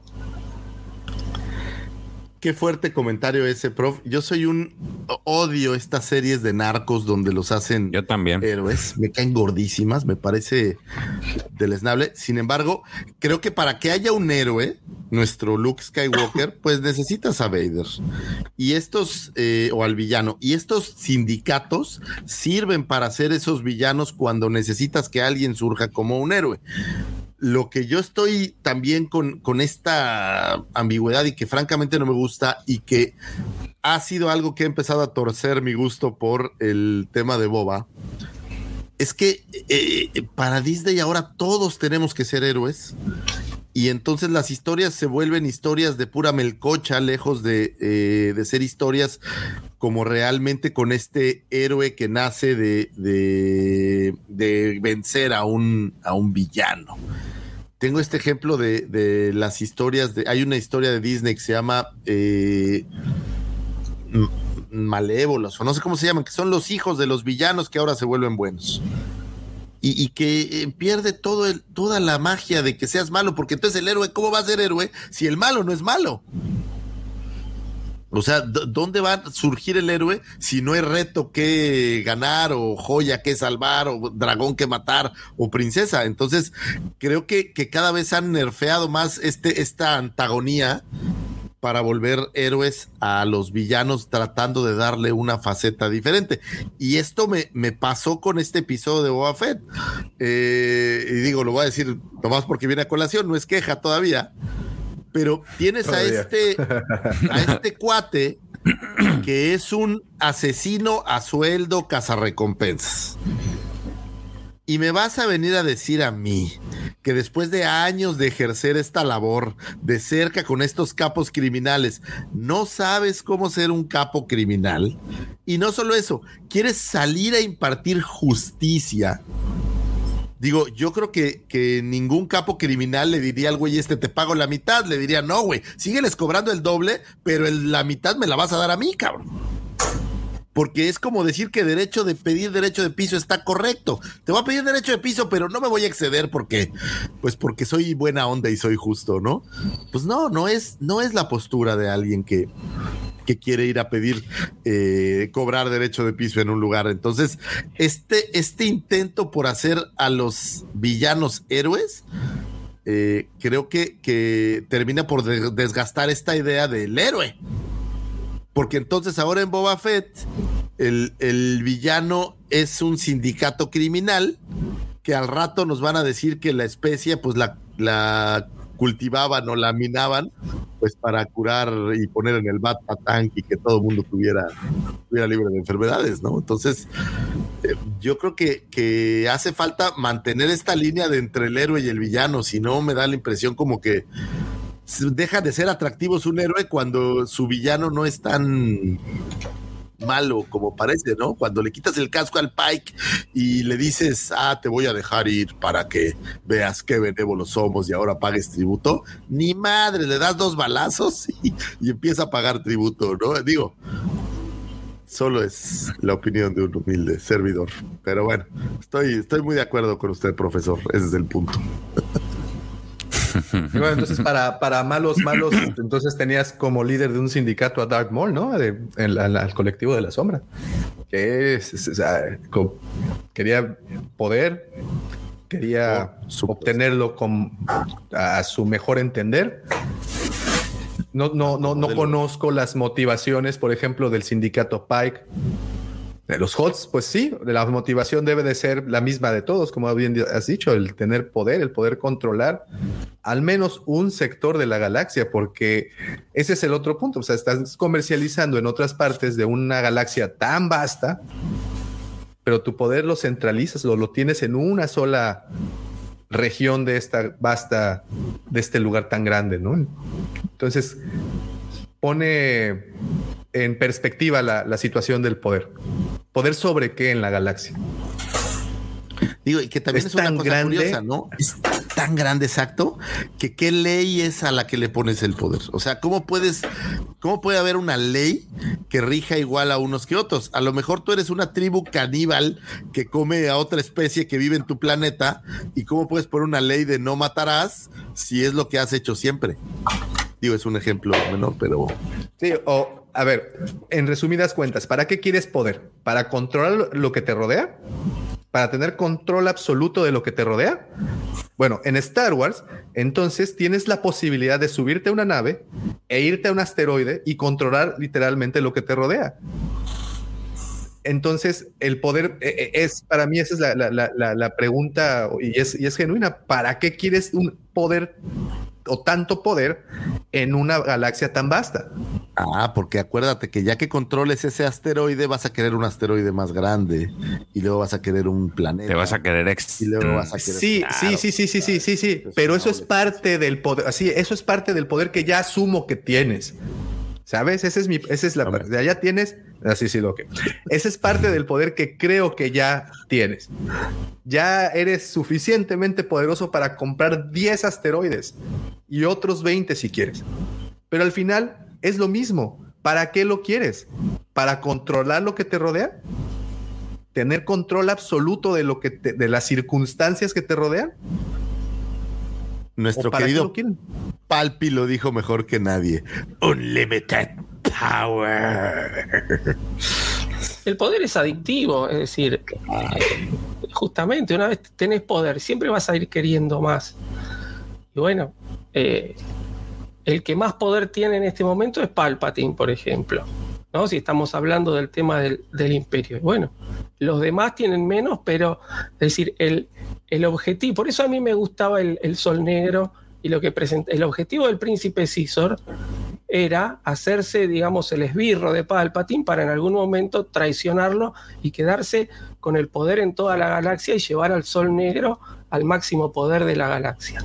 Eh, después, bueno, obviamente vemos que no es así, pero es decir, ahí tenés el motivo. Eh, después tenemos un montón de sindicatos criminales que no nos han dado los motivos. Están, pues yo no sé si me hace falta saber el motivo de los Pike. Trafican especias, bueno, son ahora los antagonistas de, de Boba Fett, seguramente van a, va a eh, eh, eh, vamos a tener el enfrentamiento final, si es que es una sola temporada, este, porque creo que todo apunta a eso, al, conflicto entre Boba Fett y los Pike. Pero después, está bien, qué sé yo, Java se murió, dejó un lugar vacío en Tatooine y los Pike lo quieren este, cooptar. Bueno, ya está, es decir, ahí está el motivo. No sé si me hace falta mucho más. Oye, me encanta que llega y, y asesina vilmente a Big Fortuna, pero no hay que ser justos, o sea. Bueno, está el meme que dice voy a gobernar con respeto y le dicen, pero mataste a Big Fortuna, pero respetuosamente. Pero con todo respeto, dice. Ay, ay, ay.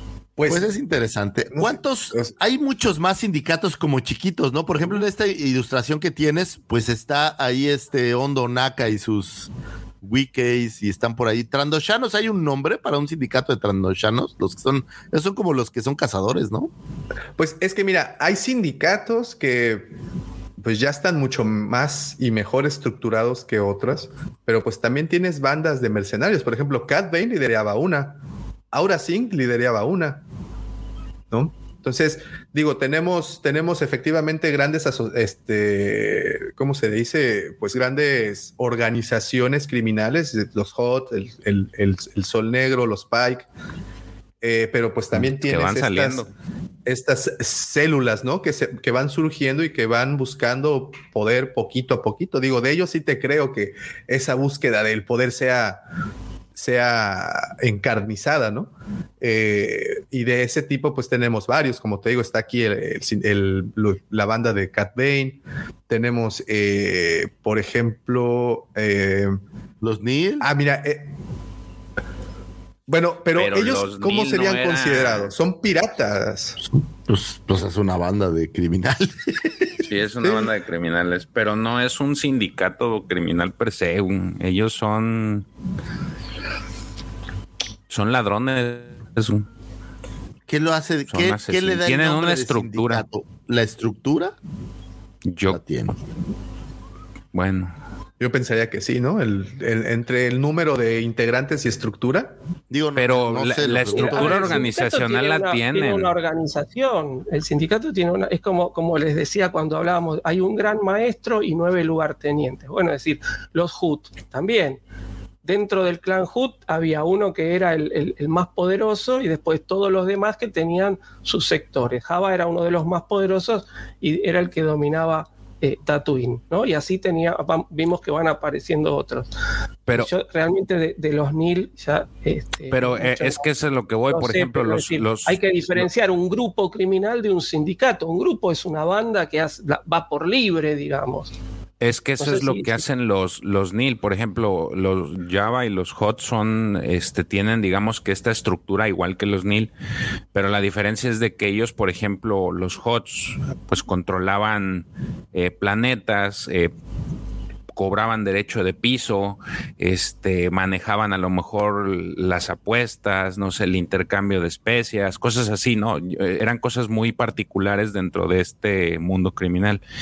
Y los NIL nomás se dedican a robar, asesinar y robar y hacerse de hacerse de, lujos nada más por eso.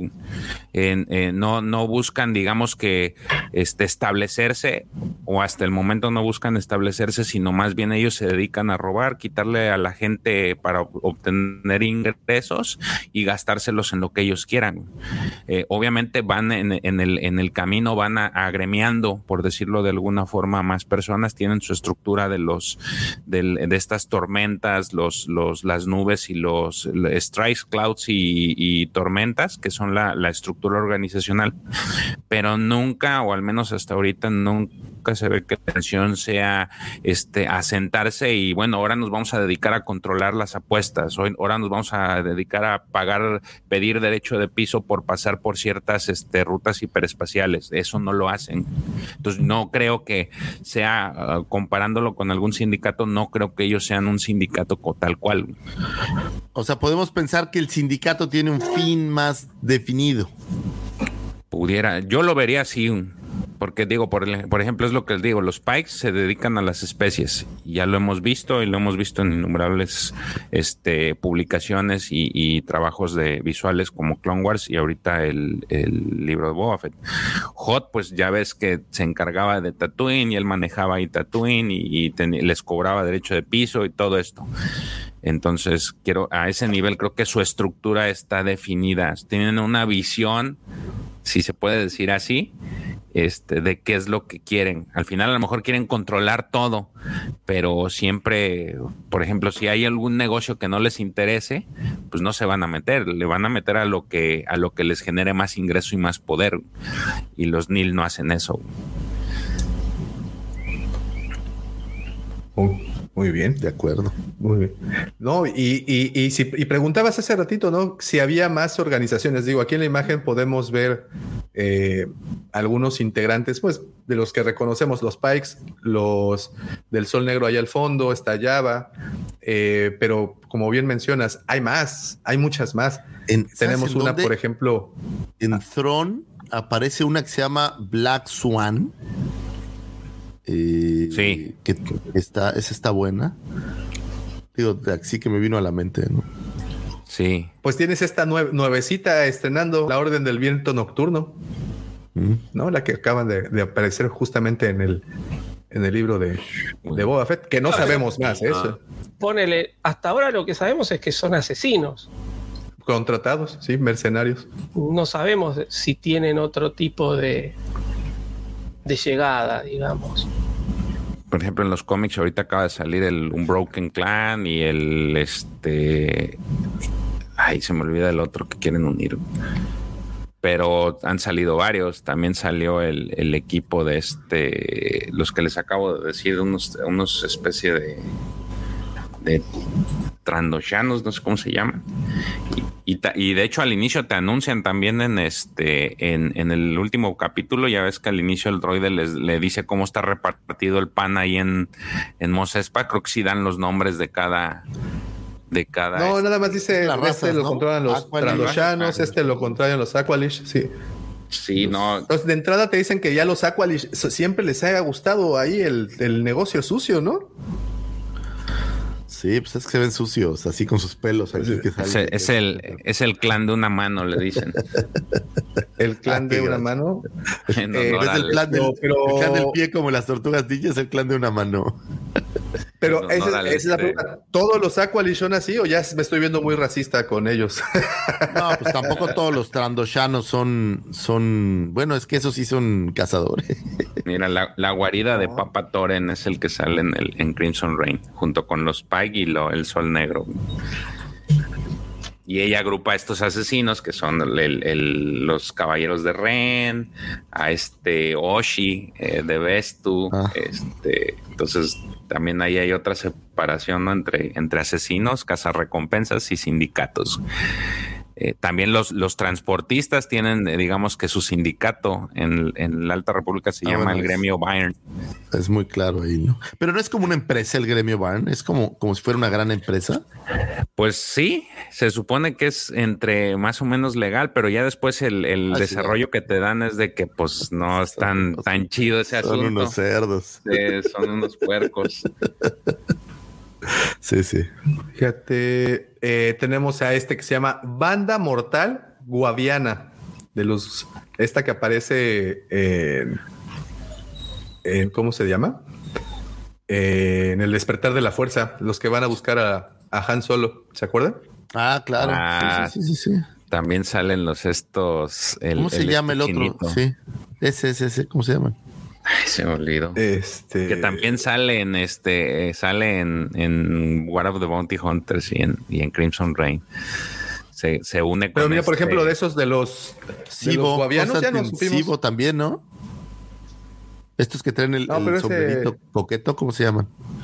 Sí, el constable Subio, ¿no? El, Pero ese es el nombre del Este- personaje, no sé cómo se llama la, ajá.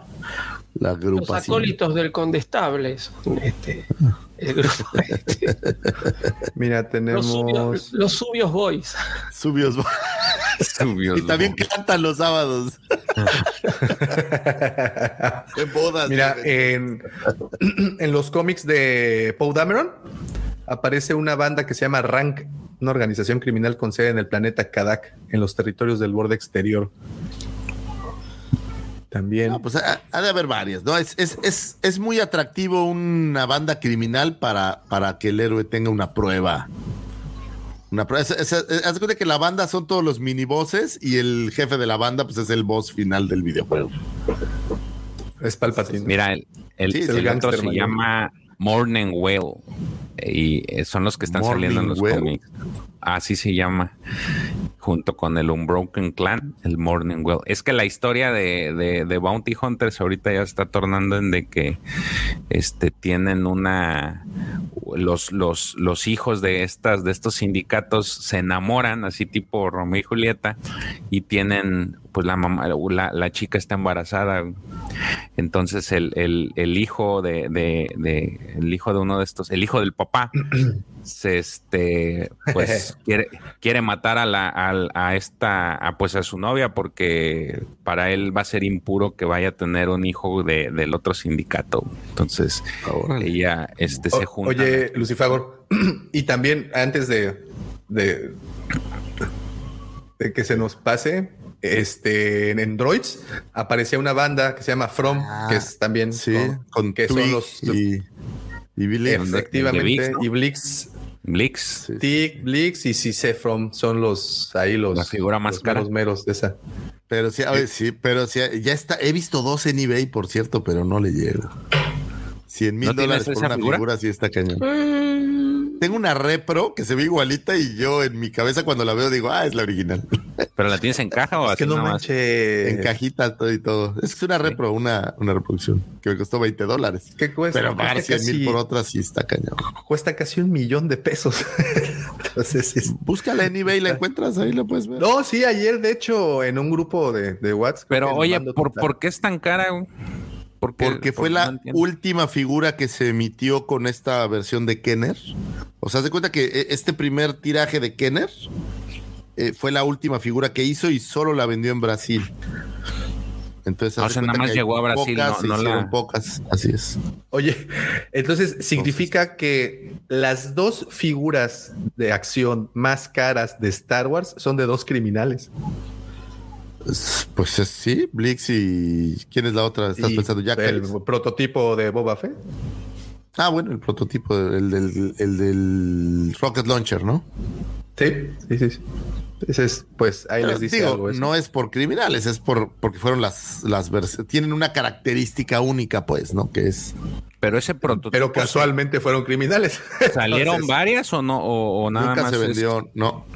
O sea, nunca es se vendió. limitadísimo. El problema es, no, no se, no se vendió. De hecho, debe de haber una o dos que Ah, fueron los lo prototipos hechos para para, la- anunciarla. Entonces, por ejemplo, si ves, hay una por ahí en algún lado que trae, incluso viene en el cartón, pero el cartón por la parte de atrás no trae nada porque es un, no era un cartón para la venta, o sea, nada más era como para presentarle, mira, esta es, esta es la nueva figura y la fregada. Pero no, nunca se vendió. O sea que sí, nada más debe de haber dos o tres a lo mucho. Sí, no hay muchas. Sí, no, no hay, no hay, no hay. De- pero ¿cuál preguntas, George? ¿Boba Fett? No, la de Boba Sí, de Fett, Boba. porque la- ahorita ya me Ah. respondieron esa de Blix por qué, pero la de Boba Fett es la que es que yo desconozco esa parte. O sea, sí sé que son las más caras, pero no quería, me interesaba saber el motivo por el Ah, cual son. pues yo te recomiendo que indagues en los videos de la cueva del Guampa. Ahí si hay un vieras video que se nuestros llama videos, Si los videos, hay un video que se llama las, las, los juguetes más caros de Star Sí, Wars. los, sí, sí Ya, los ya, he visto, sí los he visto, pero Ay, no es lo mismo el video que ahorita que ustedes me platiquen la historia así con, con ay, bombo y platillo. Es, es más, bien es más ameno. La verdad lo bajaste bien, la verdad. Es más ameno porque ya le mete cachirri aquí el, el tú. Qué ole. Pues muchos sindicatos, este, para los Ewoks también había un sindicato criminal, ¿no? ¿Cómo se llamaban los brujos estos? Los, sí. Ah, bueno, el de las caricaturas. sí, ¿cómo se llamaban los? Este, los, los, los verdecitos esos. Esos, esos. Olvidé su nombre. Este, pero- los Gremlins, ¿no? los Gremlins. Los Gremlins. bueno, esos. En Gremlins 2 sí parece un sindicato criminal.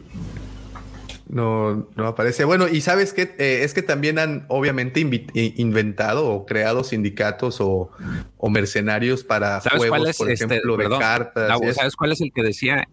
¿Sabes cuál es el que decía el eh, Víctor? El Kanji Club se llamaba. El Kanji Club, ese era, ese era, ese era. ¿Esos son los que salen en The Force Awakens? Sí. Sí. El, el, el, como el constable, ¿no? El de los de sombrerito ahí como de samurai. Sí, Muy bien. Sí. The circle is now complete. When I left you, I was but the learner. Now I am the master.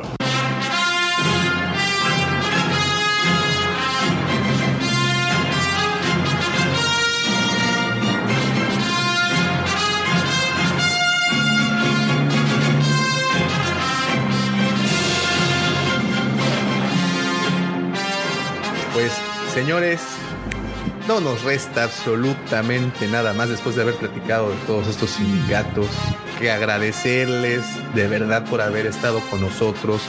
Eh, muchas gracias a los que estuvieron conectados desde el principio. Gracias. Si tú llegaste, descargaste el podcast y llegaste hasta este momento, muchas gracias por, por aguantarnos estas casi tres horas de programa en donde, pues, como bien saben, exploramos un poco más de la historia de los sindicatos y el hecho por qué se forman y bueno, toda la variedad que hay de ellos.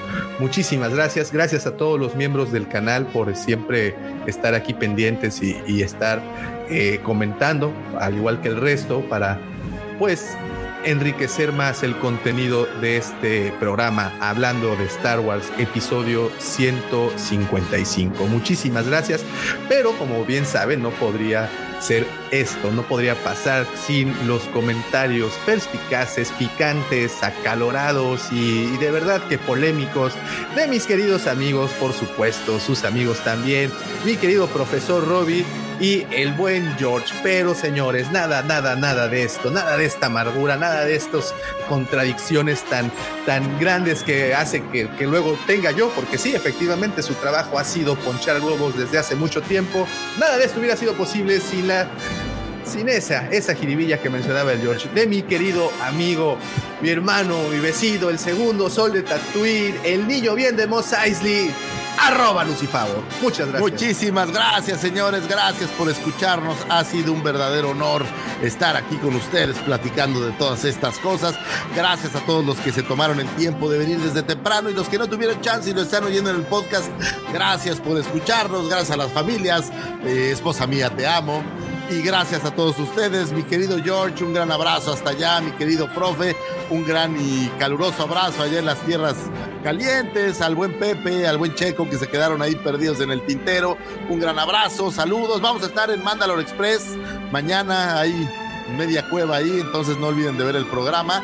Y bueno, pues ya que puedo decir, yo soy un pelaná, justamente sentado al lado de este impresionante ser, esta criatura que es, algunos creen que es una criatura mítica, creen que no existe, creen que es hecho a base de digital, pero no, señores, yo estoy aquí para decirles sí, sí existe y lo tenemos aquí con nosotros, solo para nosotros, ese gran personaje, el sí del amor, el caballero de la sonrisa alegre, aquel que hiciera que Carlos le mandara flores en su cumpleaños y todavía molestara a su señora. El señor que todos queremos y nuestro gran amigo, soy tu fan, Gracias, arroba Tabomático por eso. Muchísimas gracias, señores. Recuerden que este episodio eh, sale el día lunes, eh, ya publicado en las diferentes reproducciones. Eh, ¿cómo se dice? Distribuidoras de audio. Así es que, pues, descárguenlo, escúchenlo, disfrútenlo. Y señores, no nos podemos despedir sin antes desearles que la fuerza los acompañe, señores. Hasta pronto.